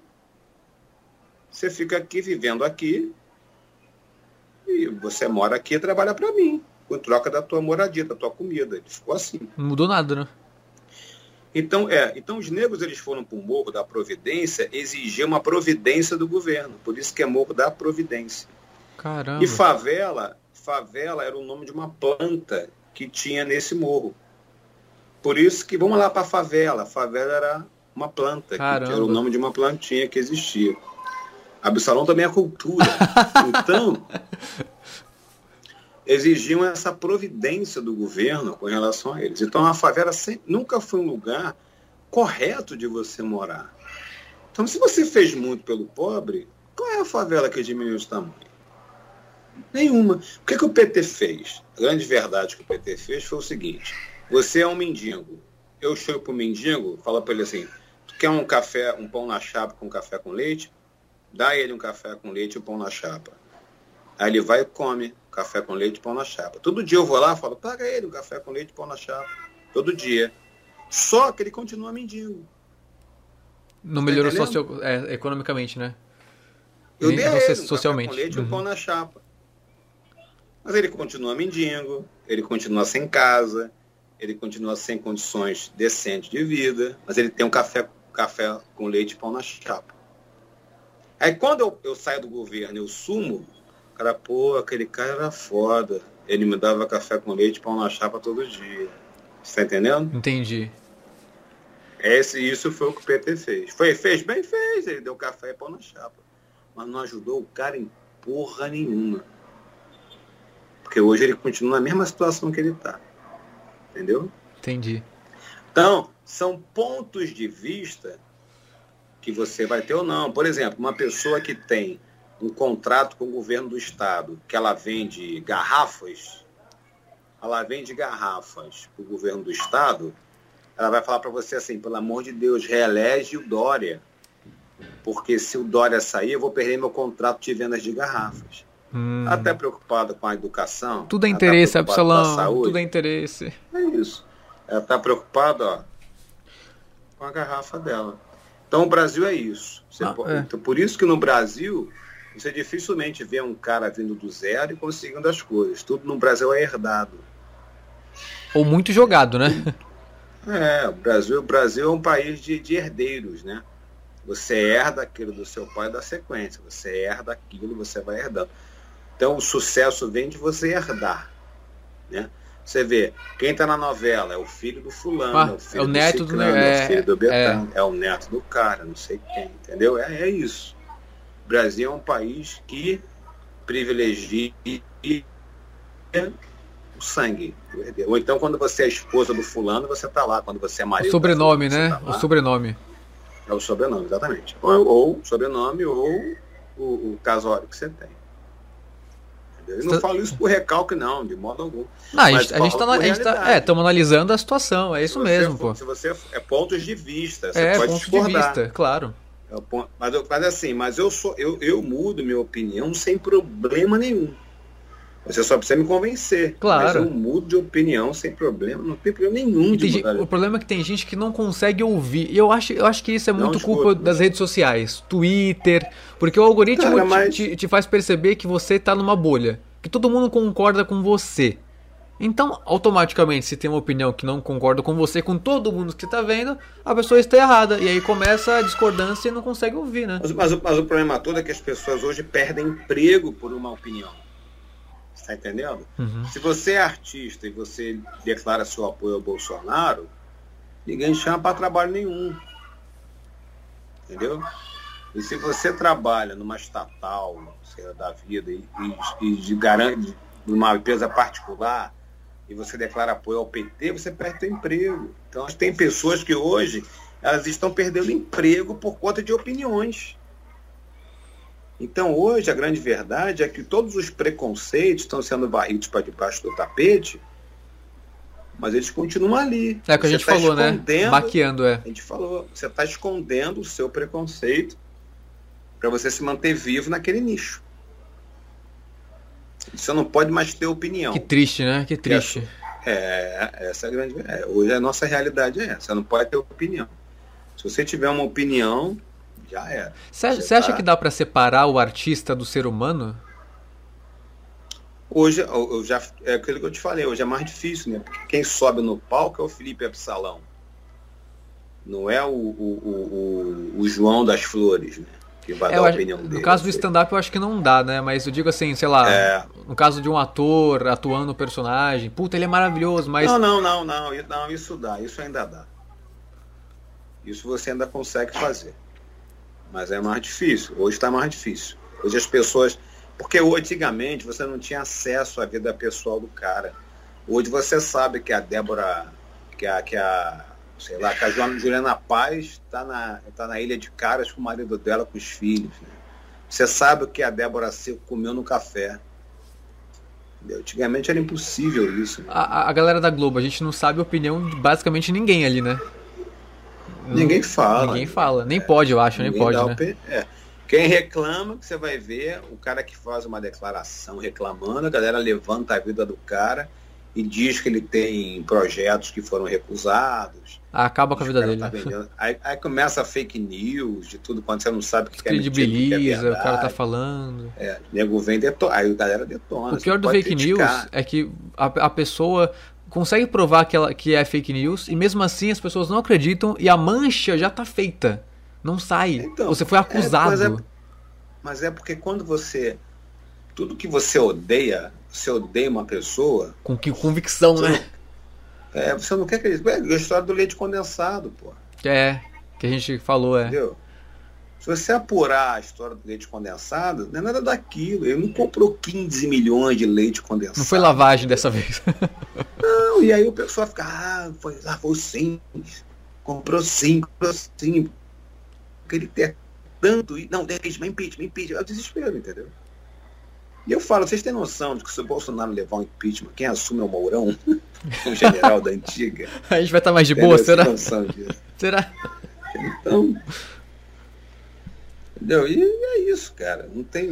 O impeachment da Dilma ela aconteceu porque o PT estava tão manchado com as histórias de corrupção que era necessário você dar um impeachment da Dilma porque os investidores estavam todos indo embora do Brasil. O risco do Brasil estava lá em cima, disparado. Ia quebrar. O impeachment dela, o impeachment dela foi necessário para você trazer de volta o, o, o, o investidor. Então são realidades. Antes de você criticar, você tem que estudar a economia como Muito, As né? pessoas criticam, as pessoas criticam sem fundamento, criticam por não gostar. Parece aquela briga de, de primeira série, feio. Por quê? Feio. Feio, é, você é bobo, é você. As pessoas criticam sem ter argumentos. E para você ter uma opinião formada sobre o assunto, você precisa ler, você precisa estudar. Você acha que sempre que foi assim? mídia, Ou foi a rede social que te deu uma falsa sensação de influência? Não, não, a rede social transformou qualquer um em influente. Informador de opinião. Então, e com isso você se sente a pessoa se sente obrigada a se posicionar sobre tudo. Ah, sim. E aí gerou isso. Cobram. É. Não, os seus seguidores cobram isso de você. Né? As pessoas cobram de você uma opinião sobre a Carol Conká do Big Brother. Mas quando eu falo, eu não vejo Big Brother, pô. Eu quero que ela se foda. Nem eu. A opinião dela. É, Eu vou perder meu tempo ficar. É, não gosto. Qual a não. sua opinião sobre a Carol Conká? Nenhuma. Eu Nenhuma. não sei nem quem Por que, é que é Carol com K? Se ela, se ela passou, se ela passar por mim, eu vou passar normal, não vou fazer a menor ideia que seja ela. Eu realmente Como não- sei muitos, porra. Eu não vejo, eu não vejo, por exemplo, eu não vejo novela da Globo há mais de 10 anos. Eu não sei quem são os galãs da Globo de hoje. Os galãs do meu tempo era Tony Ramos. Acho que nem- nem tem mais, viu? Acho que não tem Edson mais. Celular. É, então, eu não sei te dizer. Talvez o último galã que eu tenha visto foi o Cauã Raymond, né? Mas eu, não- mas eu não sei, cara, sabe? E não é uma coisa se eu te dizer que a novela é ruim, não, não tô falando nada disso. Eu não assisto mais, então eu não sei, eu não sei te julgar, não posso. Então, as pessoas acham que são obrigadas a terem opinião de tudo. Diferente da Glória Pires, né? Que falou que não tinha opinião sobre o filme do Oscar. Porque, pô, Ah, é meio complicado, né, amiga? é, por exemplo, se eu for contratado para comentar sobre plantas, né, Vou ter que um estudar especial sobre- plantas. Pô. Eu vou ler sobre a planta. Ah, você vai comentar o Oscar. Porra, Vou ver os então filmes, vou ler. Os atores indicados, quais são os filmes, vamos ver para você, porra, chegar lá com argumentos para você. É um Claro. trabalho teu. Mas eu não sou obrigado a saber todos os indicados, opinião sobre filme, porra nenhuma. Mas se você tá ali para comentar, pelo amor de Deus, não É dizer trabalho. que não sabe, né? Pelo amor, é teu trabalho, né? Aquilo Ou foi então você ridículo. ou, ou então você recusa, é o que eu tô te falando. Então, então eu não sou obrigado a saber do Big Brother, não sou obrigado a acompanhar, como eu não acompanho Fazenda, não acompanho nada Nunca vi disso, também. entendeu? Nada, nada, nada, nada, não acompanho nada. Tenho amigos que são ex-BBBs que ganharam BBB e eu não vi o BBB que ele ganhou. Não ficaram ofendidos, não, né? Eu, eu acho que ele nem sabe, se souber, sabe agora. Ih, É agora. Max, Max vamos, vamos é- fazer um bebê. Não, Absalão. O Max é. Eu vi os trechos. Mas eu falo pro Max que eu via por causa da Priscila, eu Se não de- via por causa dele. Se defendeu bem, contornou bem. Ô, ô, Absalão, me fala, de onde que veio a tua imitação do Milton Cunha? Essa é minha. da onde que surgiu? então, cara. o Milton Por Cunha que é um grande Milton Cunha? personagem. É porque o Milton Cunha ele é um grande personagem aqui do Rio, né? Do Carnaval do Rio. E sempre muda animar, né? As pessoas que vêm, não sei o quê. Se você for ver, o Milton Cunha, ele é um Lula gay, né? Porque, olha, companheiro, quando você imita, você vai numa linha de razão. Olha, companheiro, você vai vir aqui, vai fazer. O Lula tem língua presa, né? Língua, a língua pra frente. Olha, você vai fazer e tal. Então, Milton Cunha é um Lula disfarçado de lantejoulas que vem, que vai e tal. Então você brinca com isso. Ai, meu pai. É, E eu encontrei com ele divertidíssimo. Ele sempre, a gente imita sempre que a gente admira muito, né? Então Sim. ele é um cara que, vou te falar uma coisa, ele é um cara que ele é uma enciclopédia do carnaval, aquele cara. Gênio. Ele, ele sabe umas coisas que você fala, caralho. Ah, eu sigo ele no Instagram, é. eu vejo as coisas que ele, posta. ele- agora, agora ele dá, ele dá umas dicas né, de Dá, pensamento, dá, né, é. da vida que vem, que vai. o seu dia, acorde cedo, porque o seu dia, ele para ser uma merda, ele precisa de você. Eu faço o inverso. Não, Mas o. Dá uma dublada do que é um ele cara... faz ali. É, então ele é um cara muito. Ele é um, ele é um cara muito conhecedor de carnaval, conhece muito. É, então eu tenho muita admiração por ele, por, por eu gostar de, de, do desfile de carnaval. Eu gosto da, das histórias que conta, né? alguns enredos eu acho muito bons. Ele é um cara que ele conhece muito carnaval. E tem essa brincadeira. Uma vez ele foi no programa de rádio, muito animado, um cara muito alto astral, tá muito divertido. Então imitar. E aí, por conta disso, por ter essa facilidade de fazer a voz e tal, aí veio essa coisa de imitá-lo. Mas como ele é muito regionalizado, né? Ele é muito, muito do Rio, né? Quem, é, quem não é do Rio não conhece muito ele, né? Acaba que eu faço mais eles nos shows, brincando nos shows, né? Tal, e aí a galera curte muito, é divertidíssimo. Você já, você já imitou alguém para, é... já imitou ele para ele ou alguma outra imitação para o cara que já você imita? Já para ele. Pô, o Fagundes foi sensacional, ficou meu amigo, meu amigo de, de encontrar e vir falar comigo, olha, salão, não sei o que, tal. O Fagundes, ele foi me assistindo no Comédia em Pé, eu imitei no final, e ele me esperou sair do teatro, pô, foi super bacana, super, tava ele com o Estênio Garcia, estava com as esposas, com o Alexandre, então muito carinhoso, extremamente carinhoso. Depois fui vê-lo no teatro, um monstro no palco, esse cara é uma lenda viva. Veio falar comigo no fim, então a gente troca, eu troco muita mensagem. Legal, cara. Agora ele tá, agora ele tá no Instagram, né, com, com, com Tá, tá. Com receitas tal, dando dicas de livro, muito bacana. Então, para mim é uma alegria, né, cara? Quando a gente tem essa oportunidade, de imitar né, o, pro, pro, imitado e o cara curtir é muito bom. Então eu tive a última vez que eu tive na Globo, no Se Joga, eu fui nos bastidores de bom sucesso, ele estava passando, ensaiando com a Grazi Mazafera uma cena, e ele me viu, ele parou de ensaiar para vir falar comigo. Caraca, que moral, hein? Aí nós tiramos, é, eu tirei uma foto, falei, pô, muito legal. Que legal, né, um cara? Um monstro desse. E é um cara que eu via desde pequeno, né? Desde a amizade colorida, né? Caramba. É o Marcelo Serrado que me. Marcelo Serrado que me passou o contato, né, mando mensagens para ele. Tá? Eu fazia um show, o Marcelo Serrado fazia um show de stand-up, eu participava com ele. E aí por conta disso a gente, a gente fazia essa, essa ponte, né, do, do, com o Fagundes. Cara, é muito legal. Teve alguém muito, que não gostou da tua imitação, que ficou bravo contigo? Não, não. Graças a Deus não. Eu nunca fiz uma, uma, uma imitação de, de, de, de pejorizar. De avacalhamento, assim. Ih, você deu uma travada aqui. Nunca fiz isso. Voltou, voltou, voltou, voltou. Então eu nunca fiz, porque você é aquele negócio, você tá imitando o cara, né? É uma homenagem. É, entendeu? Então nunca, pelo contrário, né? Eu tento tirar coisas boas da. da não vou imitar para ridicularizar a pessoa. É. Então, por isso que todos eles viram e gostaram. Então nunca zoei. Tipo, fazer um Clodovil, olha só, meu amor, eu vou pegar. Aí, aí como o pânico zoava ele, eu jamais faria isso, entendeu? Porque de respeito, cara, agora posso brincar, né? Olha, meu amor, eu vou pegar isso aqui. você imita, você pode fazer várias piadas, entendeu? Só você pensar na imitação. O cara não vai ficar com raiva. A não ser que o cara não goste de modo algum que imite ele, entendeu? Aí é outra história. Acontece. Mas é, tem, tem caras que ficam revoltados, diz que você imita mal. Não gostei da imitação, não, chama merda. Aí você vai lá e imita mais. Né? É, tá, tá bom. Não, cara, sabe por quê? Eu não imito. Mas tá bom. de imitar.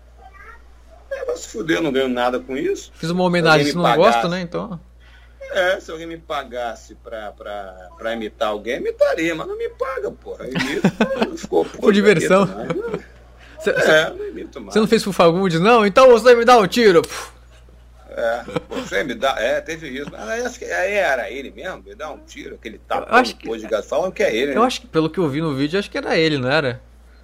Ele tá meio Parecia alterado. Ser ele. Parecia, hein? É. Ah, foi engraçado. Não sei, não sei te dizer, cara. Eu fiquei, eu fiquei até. Eu fiquei até.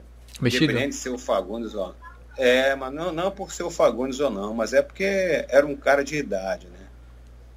Já vê que ele não estava bem, que ele já estava bêbado. Tu pranchar na cara de um senhor é covardia, né? É, o que, que levou o cara a dar um tabefe assim, né? É uma porrada, é, não dá porra. Por mais que você. Não, não sei também o grau de, de putidão que o cara Ou o que aconteceu, né? aliás, que eu nem sei o que aconteceu, porque já parece ele bêbado aí, não sei lá. Não, é, é mas. Você dar um soco num bêbado é covardia, né? Igual você bater numa criança, né? Ainda mais um senhor de idade, né? É, não, ali, ali, ali eu acho. Ali eu acho uma merda, sabe? Pra, pra gente finalizar, porque eu, eu nunca eu finalizo com você, Absalão. Pode falar. Que eu nunca. 40 minutos aqui, falando, ó. Podcast de 5 horas com o Absalão. O podcast mais longo da história. É o primeiro, pô. Chave, chave de. Ah, é o estilo do Absalão. É. Ah, enfim, o que, que você ia falar? Eu te cortei. Fala aí, não quero te cortar, não. Não, não. Era, era nessa linha mesmo. Já tinha, tinha falado, já tinha concluído. Já tinha. Não, eu queria te fazer um desafio agora aqui. Eu vou abrir um aplicativo aqui porque eu não tenho repertório. Então eu vou te fazer um desafio com um repertório que já existe. Porque senão eu não vou ter certo. vantagem alguma sobre você. Conhece, você conhece bem esse aplicativo aqui? O TC. O TC do Marcos Castro. Vamos, vamos tentar fazer uma rodada. Acho que duas, né? Porque eu vou rir fácil. Não, não vai ter graça, mas eu que, queria fazer com você o jogo do, do, do UTC. Só tem, só tem um pacote básico, só tem piadas que você, você já decorou, não vai ter graça. Mas vamos tentar. A gente faz uma rodada e aí. Quem, duas rodadas. Quem ri, a gente reinicia e acabou. Tá. tá bom? Você tá com o repertório na sua cabeça aí das piadas? Vou pensar aqui. Tá, eu vou ler tudo, tá? Porque eu, tenho que ter uma vantagem, não é possível, né? Tá. Vai. Não vou nem olhar pra você que não vai ter. Ó, não tem graça. Pera aí. Nem aconteceu nada, eu tô rindo, que ódio. É a sua cara, pessoal, não tá me fazendo rir. Essa aqui é muito ruim, isso aqui é... Vou fazer outra, essa aqui é... Não, tem muitas que são muito ruins. É... Ô Marcos Castro, você tem que dar uma atualizada nisso aqui, né? Muito, não, muito ruim, muito ruim. Não vale a pena isso aqui também. É tem um jogo no aplicativo, é isso? É, ó, por, por exemplo, tem uma piada, ele me dá uma sugestão, ó. Tem a piada, é a resposta. Ah, tá. Aí tem a dica. Aí ele fala, imite o Michael Jackson. Ah, entendi. Então entendi. tem uma, uma ajuda aqui para poder fazer o jogo, né? Mas só tem piada muito ruim, assim, tem que ter uma melhorzinha, senão não vou ter chance nenhuma contra salão. Nada, eu não sou fera nisso, não. Ah, essa, essa, aqui, essa aqui é boa, essa aqui é... Qual é o médico que nunca está online? É o médico que nunca está online? Qual é o médico que nunca está online? Não sei. É o oftalmologista. Oftalmologista. É o oftalmologista. Olha. Hum. Tá certo. Hum, hum. É você agora. Deixa eu ver. Qual é, olha só, presta atenção, qual é, hum. qual é a cantora que enfraquece o super-homem? Hum. Olha numa casa. Hum. Qual é a cantora que enfraquece hum. o super-homem? Qual a cantora que Olha enfraquece o super... Hum. Enfraquece o super-homem. Que enfraquece todo mundo. É, eu tô, é eu tô, eu tô, ficando, tô ficando emocionado. Ai, Didi, qual é a cantora, hum, Didi? Não sei. Enfraquece o super-homem, a criptoanita. Hum, entendi. hum. É boa, essa é boa, essa é boa, hein? Hum. Essa é boa. Hum, que ódio. Qual o personagem da Marvel que usa Rastafari? Que usa Rastafari? Qual o personagem? Qual o personagem que usa Rastafari? É o Senhor das Estrelas, não? Errou! É o, é o Dreadpool! Dreadpool. Tá, tá, tá, tá. Perdi. Ah, mentira! Perdi, Dreadpool, pô. Ô, Absalão, moça. O, seu, o Silvio Santos me quebra, isso aí, isso aí é boa, isso aí é... Silvio Santos, mas olha só. Olha só. Ô, eu tava treinando... Silvio Santos, quando você quiser imitar alguém, ah. começa pelo Silvio Santos. Eu tava tentando com as dicas que você me deu, mas é difícil. Ó. Olha, olha só, olha só, lá você. Eu, eu perco. Olha, olha só, olha só, lá, lá você aqui, mas você. Porque o Silvio Santos ele é, ele é repetição, né? Mas você é o quê? Lá você é o quê? Eu sou professor, então, então você tem aluno. eu tenho aluno, então você dá aula. Você trabalha numa escola? Ah! Você, tem você pegou o padrão dele. Essa coisa. Não, minha dificuldade é chegar é, no, no, no, tom, no tom dele. Olha só, lá, lá, lá, lá, lá. é. é mais jogo você, quando você, diga que eu dou para você, quem quiser imitar. Imita o imitador. Ô, oh, louco! Você tenta imitar o imitador, melhor do que você imitar o personagem principal. Hum. Foi, foi mal. Tava muito apertado para ir ao banheiro. Ô, imagina, irmão. É só pedir. E aí. Segura não. E aí fui, fui pegar mais uma cervejinha também. Isso aí é crítico, pô. Você, não bebe, você não bebe, não, né? Não bebo. Hum. Não, engraçado, eu, eu, fui, eu, treino, eu faço Kung Fu, né? Eu cheguei, eu cheguei um dia. Caralho, que maneiro. É, mó da hora. E aí eu cheguei um dia que eu tinha dormido muito mal. Às vezes eu acordo tipo 4 horas e não consigo dormir mais. Aí o cara chegou e falou: Pô, você tem que parar de ficar nessas noitadas aí, tá cheio de olheira. Todo mundo acha por causa da minha idade, não, balada. Eu fui uma vez na vida em balada e não gostei, nunca mais voltei na minha vida. E acham que você usa droga. Acho né? que eu uso droga. Tem olheira. É, pois é, ó. Ah, hoje, hoje também, hoje eu acordei também off. Eu fora. Pesado, né? Enfim, né? E você, você é, você é molecão, você assistiu o, o Karate Kid do, do Ralph Macchio? O primeiro Karate não, Kid? O, não, pera, do, do Daniel San ou esse é outro? Isso. Vi. Não é o do Will Smith, não. Ah, não, é não. Primeiro... Eu, eu vi, vi. O Sr. Miyagi, né? Isso, do Sr. Miyagi. O primeiro Karate Kid, agora uma coisa aqui, curiosidade. A música Glory of Love, né? Que é o tema do Karate Kid, é uma música muito bonita, ela ia ser tema do Rock 3. Eita! É, ele foi apresentado por, os produtores do Rock 3, eles aprovaram a música, Glory of Love. Só que aí eles foram apresentados para ele depois Eye of the Tiger. Ah, é. essa é linda. Ah, puta, adoro essa música. Aí, aí, aí, eles, eles optaram pela Eye of the Tiger, pro rock. E aí rock? Of Love foi, ofere, foi oferecida pro, pro Karate Kid. Ah. E foi aprovada pro Karate Kid. Então o tema do Daniel San é, seria, teoricamente, o tema do Rock 3. Olha que interessante. Cara, eu, Mudei a vida de você. Absalão joga umas, umas curiosidades do nada. Do nada. Você falou de Kung Fu, Kung, Kung Fu, veio, Karate Kid, seu Miyagi, cara, aí trouxe, trouxe de volta. Eu, falo, eu, eu gosto. Você praticou algum, alguma arte marcial aí ou não? Hã? Você já praticou alguma arte marcial? Ah, agora eu era garoto, eu fazia. Eu fazia judô, karatê. Caramba. Fazia muito, fazia muito kata. Ah, e lá é kata, né? O nosso é kati. Ah, tá. Então aí depois não, depois eu parei. Depois mais velho não, não dei sequência. Mas é, eu tenho muito respeito, muito carinho, gosto muito. Ah, eu também. Inclusive, meu filho eu botei para fazer o, o, o, judô na escola tal, e tinha um kimonozinho dele. Mas depois ele quis jogar futebol. Futebol. Aí futebol, foi outra, né? Coisa, né? Futebol, é, futebol, é o tempo todo. Eu sou uma vergonha Até os futebol. jogos de. É, eu, eu, também não jogo nada. Mas aí tem essa coisa do, do FIFA, PES, jogo, né? Aí Neymar, Flamengo, aí ele quer jogar bola. Aí o negócio é comprar chuteiro e tal, ele faz futebolzinho. Então, por isso que a arte marcial ficou em segundo plano, que eu acho fantástico para criança. Né? São dois esportes que eu acho incrível. É a luta, seja ela né, o, o, o jiu-jitsu, né, o judô, o karatê, que seja kung fu. Taekwondo, é. A luta em si, o taekwondo, a luta em si e natação. Pô, a natação. natação nadei, natação nadei oito anos no Fluminense. Né? Ah, oito anos? Então, nadei oito anos. E aí, então eu, meus filhos nadam desde antes de fazer um ano eles já sabiam nadar. Caraca! Eu levava na piscina, minha filha tem 10 meu filho, os dois nadam super bem, tanto no mar. Dão sequência ainda? Nadam, nadam super bem. Eu, eu boto para nadar, levo para praia, nadam, sabe? Eles nadam desde pequenininho, ensino eles a nadar.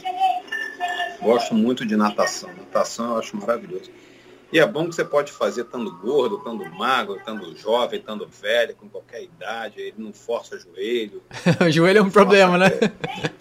É, quando você é obeso, você não pode correr porque força. Vai nadar, porra. Meus amigos gordos, ai, mas vai nadar, porra. Vai nadar, nadar, Pô, eu, eu, fui, eu, fui, pesquisar sobre você lá, botei Absalão no Google. Aí tá lá. Gordo gigante. Né? Ab Absalão é imitações. Absalão, Danilo Gentili. Absalão é FDP. Falei, nossa, ele é, é cuzão. Né? Aí, Absalão, gordo. Falei, por quê? O que é essa obsessão em pesquisar você gordo? Por que isso? Eu não entendi. É, porque vai fazer quatro anos que eu operei o estômago, né? Eu fiz a cirurgia de redução de estômago. Eu pesava 140 quilos. Caramba. E eu, eu cheguei a 78. Mas foi por saúde? Por você queria mudar? Pô, foi mais por saúde. Uhum. Mais por saúde. Mas também tinha uma vontade de mudar também, sabe? Uhum.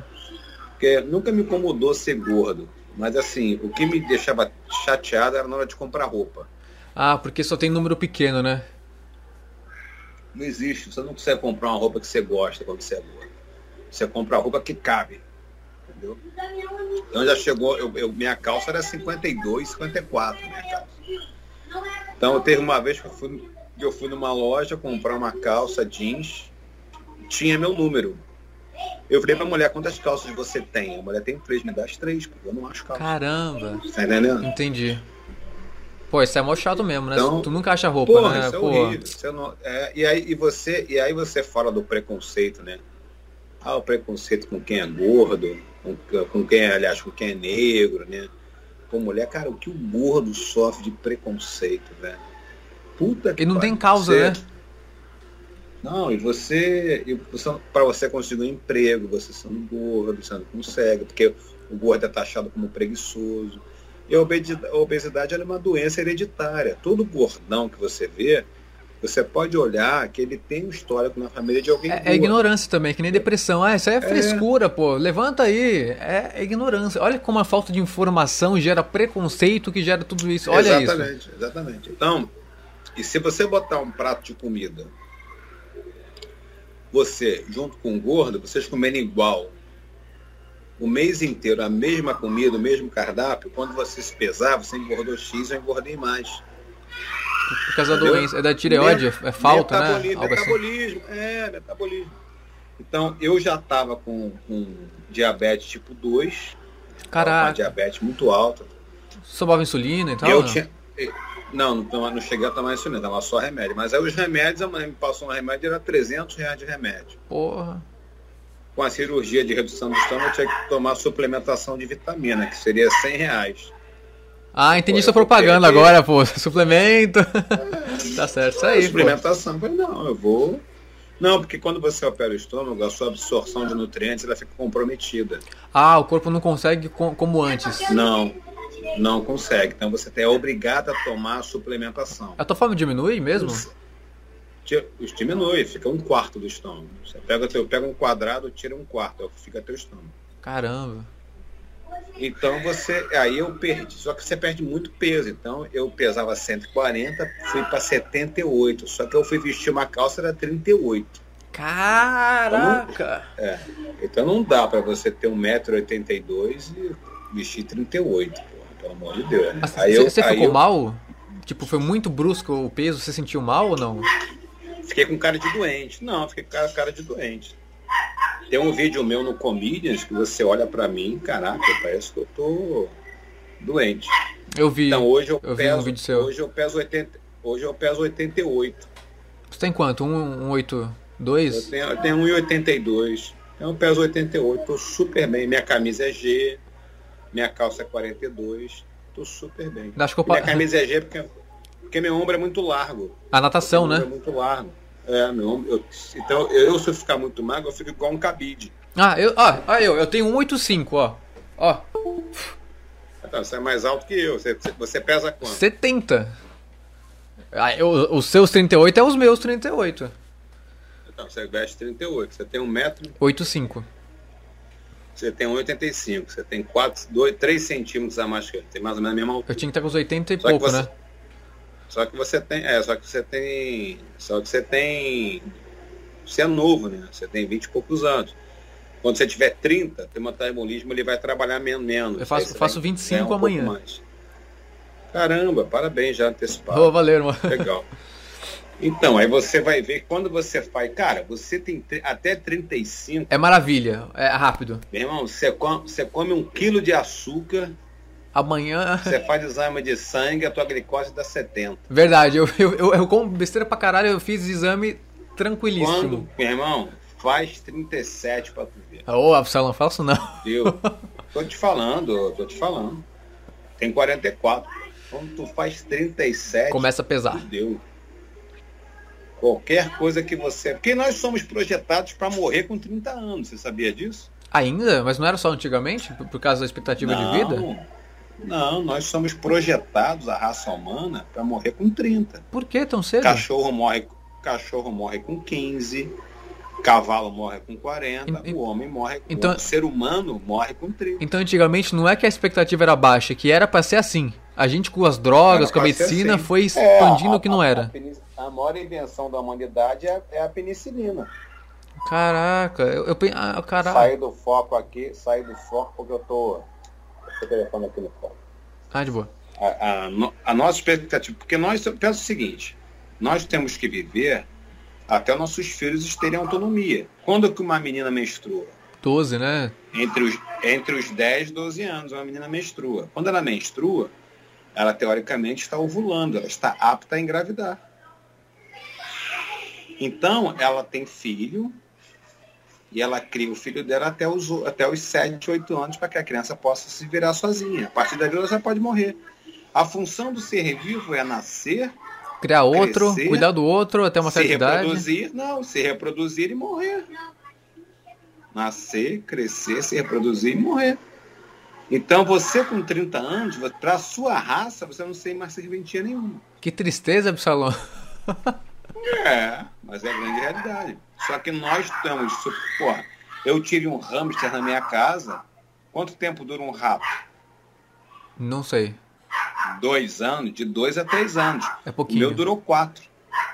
Por que ele durou quatro anos? Penicilina, eu dava né? vitamina pra ele pra caralho. Eu dava vitamina, suplementação de vitamina. Durou, durou quatro anos. Ele era um cara de cento e poucos anos. Caralho, olha o poder da vitamina. Então, então os medicamentos. Salvou muita gente, né? Por que, por que, por que você fala assim, ah, aquele cara caducou? Já era o Alzheimer.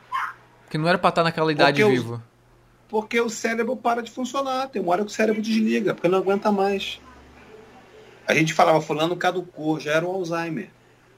Você não fica mais lúcido com 90 anos. O teu corpo desliga, a tua cabeça desliga. Por que, que você desmaia quando a pessoa passa a mola desmaia? Você sabe por que, que a pessoa desmaia? Eu sei que desliga para não, não ter danos internos, não é? é não, não. É, o, o, que, o que, que o nosso corpo humano faz? O corpo humano ele sabe que para você se manter você precisa ter o que funcionando? O pulmão e o coração.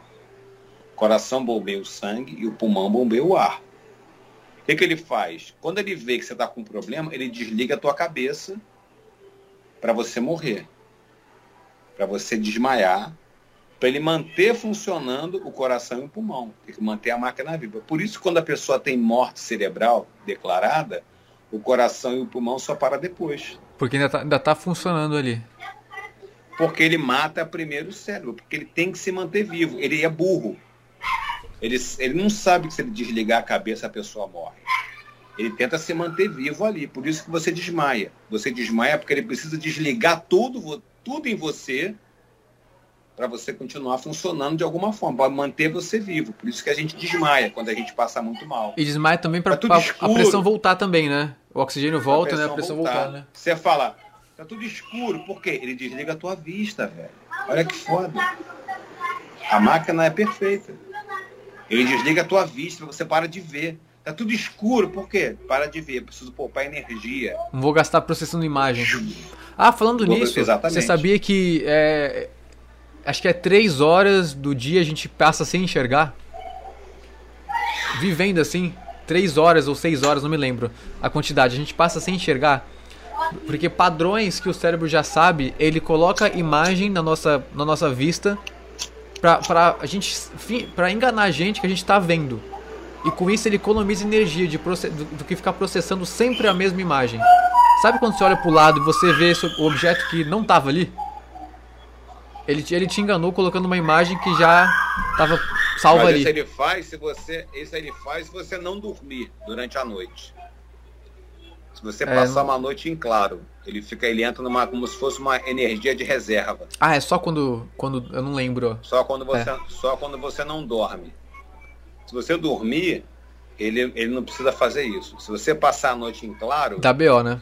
Aí, aí, aí, ele faz isso. Aí ele segura você, ele tenta desligar de alguma forma. Por isso que você dorme no volante, o cara apaga por causa disso. Você não acha louco é, a gente ia pagar horas durante um dia?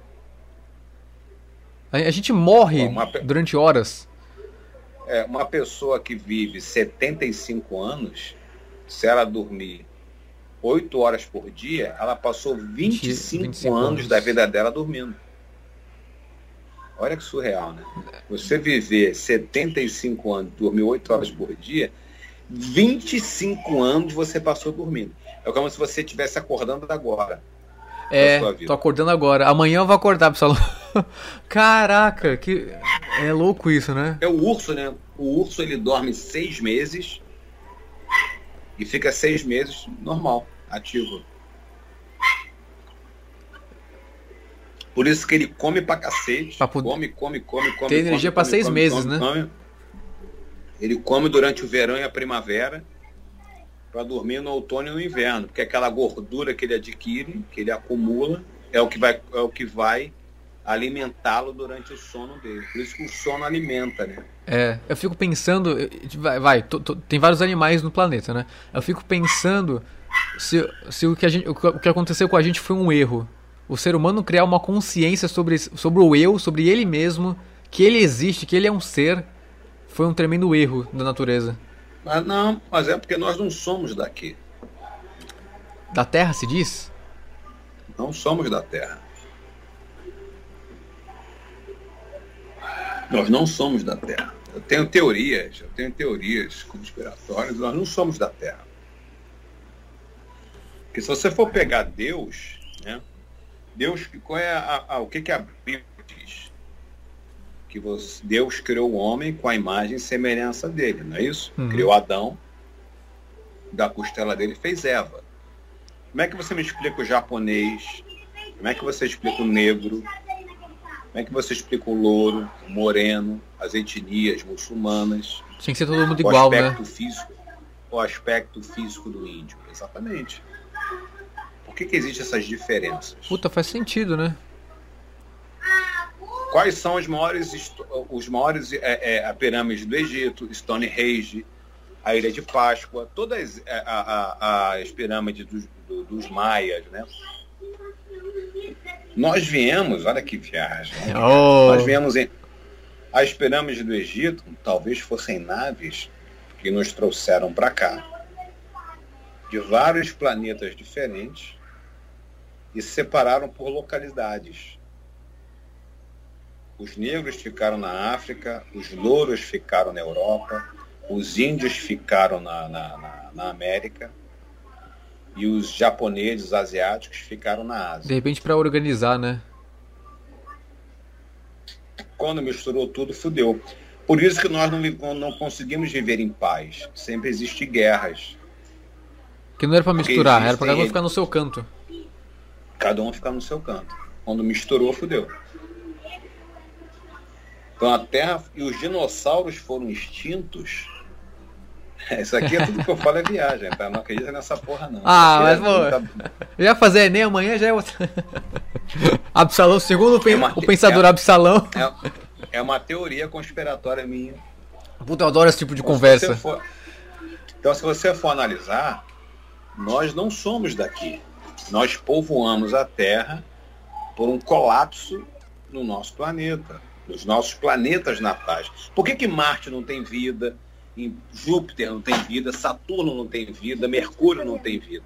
Uma live. A gente já acabou com a vida dos planetas? Mostra aqui, ó, Rock Balboa, o cachorrinho. Rock ah! Balboa, Isabela. Esse é o Rock Balboa. E aí, Rock Balboa? é, um chubauazinho de. Ele é nervoso, né? Então, nós mandamos primeiramente uma nave, um meteoro, para matar os dinossauros para que nós pudéssemos povoar a Terra. Faz sentido. Mas como a gente manda. Será a gente... Ah, se a gente, é, se a gente tem tecnologia para ir para outro planeta, acho que mandar o um meteoro é de menos, né? De menos. Desviar o curso, entendeu? Levou uns anos e viemos para cá.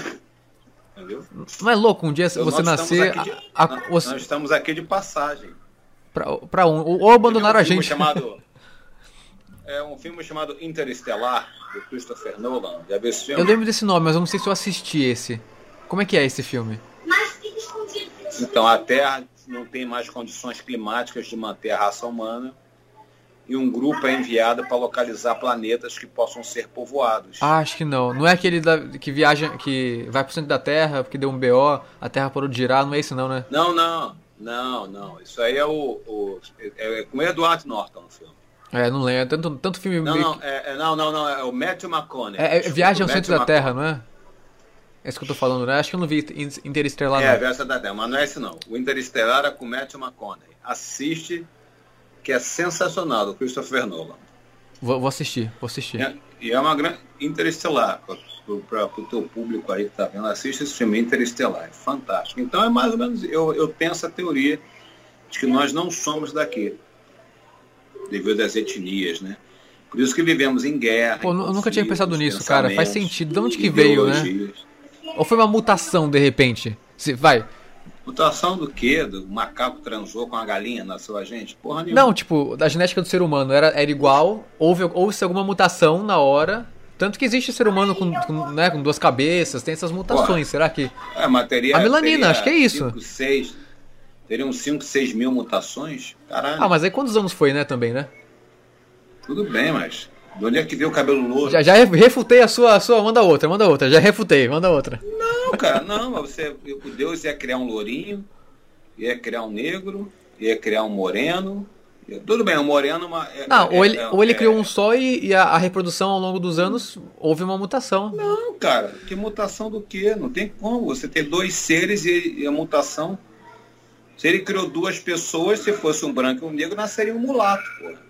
Não, eu digo assim, vai, nasceu dois brancos. Durante os anos foram alguma coisa, durante a reprodução houve mutação da melanina, por exemplo, de alguma coisa. Porque se fosse assim. Uma pessoa ruiva? É, é alguma coisa. Eu não sei como é que é a questão Cara, do cabelo, não né? Não tem como, não tem como dois de dois brancos uma mutação de um negro. Caralho, não tem como isso. Hum. Entendeu? Não tem como. É. Entendeu? Não tem como, não tem como. Eu queria falar pra você, me convença. Eu mudo de opinião, você tem que me convencer. Eu vou pesquisar, a gente volta de novo aqui. Não, é, a gente, a gente pensa. Charles Darwin, o homem vem do macaco. Caralho, que viagem.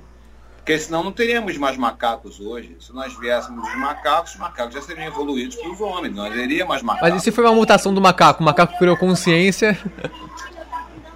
Aí você tá falando do planeta dos macacos, né? É, mas aí seria consciência dentro da espécie do macaco, né? A gente pode ser uma outra espécie Exatamente. também. Ah, pode ser tudo também, é uma, uma bosta. Assim. Como é que a gente acorda no mundo que a gente não sabe o que, que, onde a gente tá? É uma bosta isso, acha? Nascemos, o que, que é isso? É uma bosta isso, não sei. Onde você imagina? O macaco estaria fumando charuto comigo aqui, pô. Se for o macaco do. do qual é o nome daquele, a questão, a questão, cantor? A questão do nome do macaco é que a diferença do, do, da nossa genética é de 1%.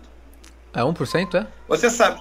É, você sabia que. Um ou dois. Você sabia que o nosso genoma, de tudo que existe na Terra, existem duas coisas que não tem a combinação genética da Terra. É ela, a semente de girassol e o bambu. Não, não tem. Não tem. Então veio de outro lugar. Não tem. Nenhuma combinação genética. Se você pegar vidro, garrafa, cabelo, qualquer coisa, pedra, tudo, se você quebrar e tentar montar. O genoma, os genomas delas existem na Terra coisas semelhantes. A única coisa que não tem, não existe na Terra, não existe combinação que bata é a semente de girassol e o bambu. O que, que eu faço com o bambu? Então, o Fox Mulder do Arquivo X, lembra que você assistiu Arquivo X? É muito antiga essa série. Acho que eu vi uns episódios você, SBT que reprise, puder, não? Algum lugar passou, não, não foi? Se você puder, se passava. Se você puder, caça e assista. Arquivo X, o Fox Mulder, que é o personagem do, Duvo do Chauvin, do Chauvin, ele comia a semente de girassol que eles falavam de alienígena, então ele comia semente de girassol por causa disso. Então a semente de girassol. O girassol tem, o genoma tem. Olha só que viagem. Pô, mas é um BO isso aí. Se, se, extinguir já era, não tem nem como refazer. A semente, a semente de girassol e o bambu. Não tem nenhuma combinação no planeta igual a deles. Caraca, bicho. Então vem da onde isso aí, né? Exatamente, vem da onde? Ah, então, então a sua teoria começa na semente de girassol. É. É. É o sinal de que não estamos sozinhos. E aí você fala assim, não estamos sozinhos, Quem garante que nós viemos habitar o planeta? Alienígenas do passado. Episódios com Felipe Absalão. Quem garante que nós somos os invasores, né? Hum. E aí você, eu tenho um seriado que sobre as catástrofes, as catástrofes, as catástrofes que acontecem, as catástrofes aí já é a cerveja, que acontecem, elas estão ligadas ao quê? A Terra tentar nos expulsar. A Terra Caralho, uma tentativa a tentativa da Terra de nos aniquilarmos, os vírus, porque a gente, os maremotos, então, os terremotos, seria o... que nós somos invasores. A Terra seria um corpo consciente, ou inconsciente, mas tentando se livrar do que está acabando com ela. Por que, que a mulher, por que, que a mulher, ela enjoa nos primeiros três meses de gravidez? Você sabe por quê? Tem, bom, baseado nisso, tentando expulsar o que está incomodando ela. Não, né? Teoricamente sim, mas, mas na, na, na realidade ele identifica que aquele neném que está ali, aquele embrião, tá é um ela. corpo estranho. Hum. É, um, é algo que não faz parte do corpo dela, é um corpo estranho. Então ela enjoa e vomita para quê? Para tentar expelir isso. Bom, então o corpo tá meio bugado ali, né? Não, não ele entende como um corpo. Oh, que porra é essa aqui? Isso aqui não é normal de eu ter isso aqui. Eu vou tentar expulsar isso. Que pode me fazer mal, não sei o que, que é isso. por que, que a mulher, por que, que a mulher quando está grávida, ela tem às vezes aborto espontâneo? Porque o feto tem uma má formação e automaticamente ele espere o feto com má formação. Naturalmente ele faz isso. Então a mulher enjoa durante três primeiros meses porque ela acha que assim, tem alguma coisa errada aqui, eu tenho que botar isso para fora. Será que se eu vomitar eu consigo? Então ele estimula a pessoa a vomitar para tentar botar para fora. Pô, então é um teste de resistência, hein? Se a gente conseguiu três é. meses. Não, não, porque passado três meses ele fala assim: opa, esse cara não tá me matando. Ah, deixa ele aí, deixa ele aí então. E detalhe, e aí o corpo inverte.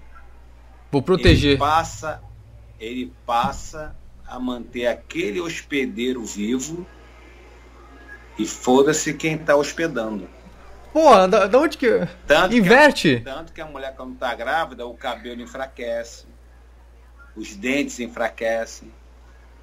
Ela tem que tomar uma porrada de polivitamina. Por que isso, né, cara? Porque ele suga todas as vitaminas. Não, não, não porque acontece isso, mas por que o corpo troca? Pô, o corpo te manteve porque a, 20 anos, 200 é anos. Vida, porque é uma vida nova. Se é novo. Importa mais do que a velha. A minha, a minha raça vai se manter viva. Vai... Por exemplo, ah. por que, que o homem, por que, que o homem instintivamente ele olha para a bunda da mulher quando a mulher passa na rua? Instinto de, de caça, né? De, de reprodução, né? De caça. De reprodução. Se, aquela, se a mulher. Por que, que a mulher com bundão, quadrilzão, atrai o homem? Porque ela atrai, porque ela, se ela tem um quadril largo, ela é uma parideira. Ah. Ela pode parir filhos melhores. Por que, que a mulher, quando vai numa boate, ela se atrai pelo cara musculoso, sarado, e o gordinho sentado não atrai a mulher? Porque ela vendo o cara, aquele cara que ela vê, ele tem uma postura de um homem saudável e forte. Para defender, para criar. Se ele é forte é... e saudável, o filho dela vai ser forte e saudável. Por que, que a cadela, quando tá. Aí eu tô falando de instinto animal. Por que, que a cadela, quando tá no cio, já viu quando ela tá no cio, fica uma porrada de cachorro atrás dela? Uhum. Por quê? Ela não dá pro primeiro cachorro. Ele sai na porrada. Quem sobreviver? Porque o mais forte, ela dá pro mais forte. Porque se ela deu pro mais forte, o filho dela vai ser mais forte. Instinto de sobrevivência. Então a nossa sociedade que que está homem... nos castrando, Felipe Absalão. É. Por que, que o homem, ele é natural, olha só o que eu estou falando, ele é naturalmente mais infiel do que a mulher? Porque o instinto dele é de reprodução de tribo. De reprodução, exatamente. Exatamente. Tirando a religião, o, o, as religiões de lado, se você pegar um homem com 10 mulheres, podem nascer 10 pessoas por ano. Eu posso engravidar as 10 mulheres é, no mesmo mês. Mas se você pegar uma mulher com 10 homens, a raça está em, tá, tá em risco. Uma por ano só. Ela só vai ter um filho por ano. Se sobreviver, né? Então o, é, então o homem e se você não tiver mulher, a raça acabou. Porque a fêmea é que gera a vida. Então, o homem instintivamente, na guerra do Paraguai, por exemplo, a população do Paraguai foi tão dizimada que eles permitiram a bigamia para que o cara pudesse ter várias mulheres e engravidar várias para nascer gente, porque a população de homens, a população de homens no Paraguai foi praticamente exterminada na guerra do Paraguai. Então, olha que viagem. Né? O homem, ele é animalmente infiel por natureza, para que a espécie não acabe. Então ele precisa desejar a mulher. Então quanto mais quanto mais largo for o quadril dela, maior é a atração animal que ele sente por aquela fêmea. Caramba. Dá, dá, Olha que viagem. dá esse charuto aí, vai. Entendeu? Caraca. Isso mano. aí é, é. Então, isso teoricamente é uma justificativa do homem ser mais fácil de trair do que a mulher. Então você está Com dizendo isso, que o homem pode trair em prol da tribo dele, que mantém a espécie dele viva? Não, não é isso. Eu estou falando de instinto, Sim. não de não de crenças culturais. Isso aí é diferente. Aí você tem a cultura. Isso só prova que a gente é um animal mesmo, né? Tudo isso só prova que a gente é um animal. É, exatamente. Aí a nossa racionalidade o cachorro tem filho, tem, tem filho com filho, pô. O cachorro, o pai transa com a filha, tem filho com a filha. A nossa racionalidade faz com que nós criemos regras, estabeleça limites né, para tudo. Então, mas só que instintivamente, você tirando a racionalidade, você fala assim, por que, o homem olha para a bunda da mulher? Por causa disso. Isso não teria sentido, né? Olhar por olhar? Olhar, não, é porque quanto maior, mais larga, maior é a bunda da mulher, maior é o quadril dela, mais atração o homem sente, porque se ele sentir atração, ele vai perpetuar a espécie. Por exemplo, se todo mundo fosse gay, se 90, se 100% da população fosse gay, a humanidade acabaria. Não é? É. Não teriam filhos, a humanidade acabaria. E aí você tem tanta, você tem tanta coisa em volta do homossexualismo né, nas redes sociais, nas mídias, mas você sabia que 4% da população é gay? Eu não falo de bissexual, eu falo do gay. Somente 4%. 96% vive uma vida heterossexual. E parece que é muito mais que 4%, né? Pela parece abordagem, é, né? Parece que é pela abordagem. Parece que é muito mais. Que a minoria virou a maioria, muito né? Mais. É por causa do acesso à informação. Eu achei que era tem, achei que você era 4% da população é gay. Caraca. Desculpa, eu achei que você era E ninguém pensa nisso. Ninguém pensa nisso. Ninguém pensa Porque nisso. A, a, impressão que a gente tem é que todo, é que todo mundo é, né? É, o, o, próprio, o próprio Covid, o próprio Covid, se você for analisar, em um ano, nós perdemos quantas pessoas? 250 mil pessoas pelo Covid, né? Uhum, é o Brasil sim, é. Se você for... Não, eu falo Brasil. Se você for pensar em um ano, 20, 250 mil pessoas, dá 20 mil pessoas por mês. Quantas pessoas morrem de infarto? Quantas pessoas morrem de AVC? Quantas pessoas morrem de câncer? 20 mil pessoas é o número normal. Que, morre, que morreria no Brasil. Falando de, eu não tô falando para você, pelo amor de Deus, não tô dizendo que quem morreu foi. Não, não eu te entendo. Eu, tô falando em termos, eu entendo. Em termos de números e do, e, e do que eles colocaram como uma doença tão mortal como foi colocado. Uhum. Então, isso é uma terceira guerra mundial. O Covid, você não tem mais trincheira, você não tem mais. Guerra bomba, biológica, arma. guerra da informação, né? Biológica, cibernética, é cibernética. Desde que inventaram a bomba, a bomba nuclear, não, vai, não existe mais guerra como era antigamente, porque senão o mundo acabou, né? Até, até, porque você, até porque você tem um grande problema hoje. Qual é o maior inimigo do mundo hoje? Seria o terrorismo, o Estado Islâmico. Né? Antigamente você tinha um inimigo, era a União Soviética. Era mais fácil, né? Era, era a Alemanha do Hitler, né? Era, era, um país, era um lugar, você ia lá. Agora é um grupo que você não tá sabe onde está, onde fica. Exatamente. E quem é, exatamente. quem são. Exatamente. Quem é, quem são, exatamente, é isso. E como você luta com o inimigo invisível? Então hoje, então o cara cria um vírus, dissemina um pavor e você fode a economia.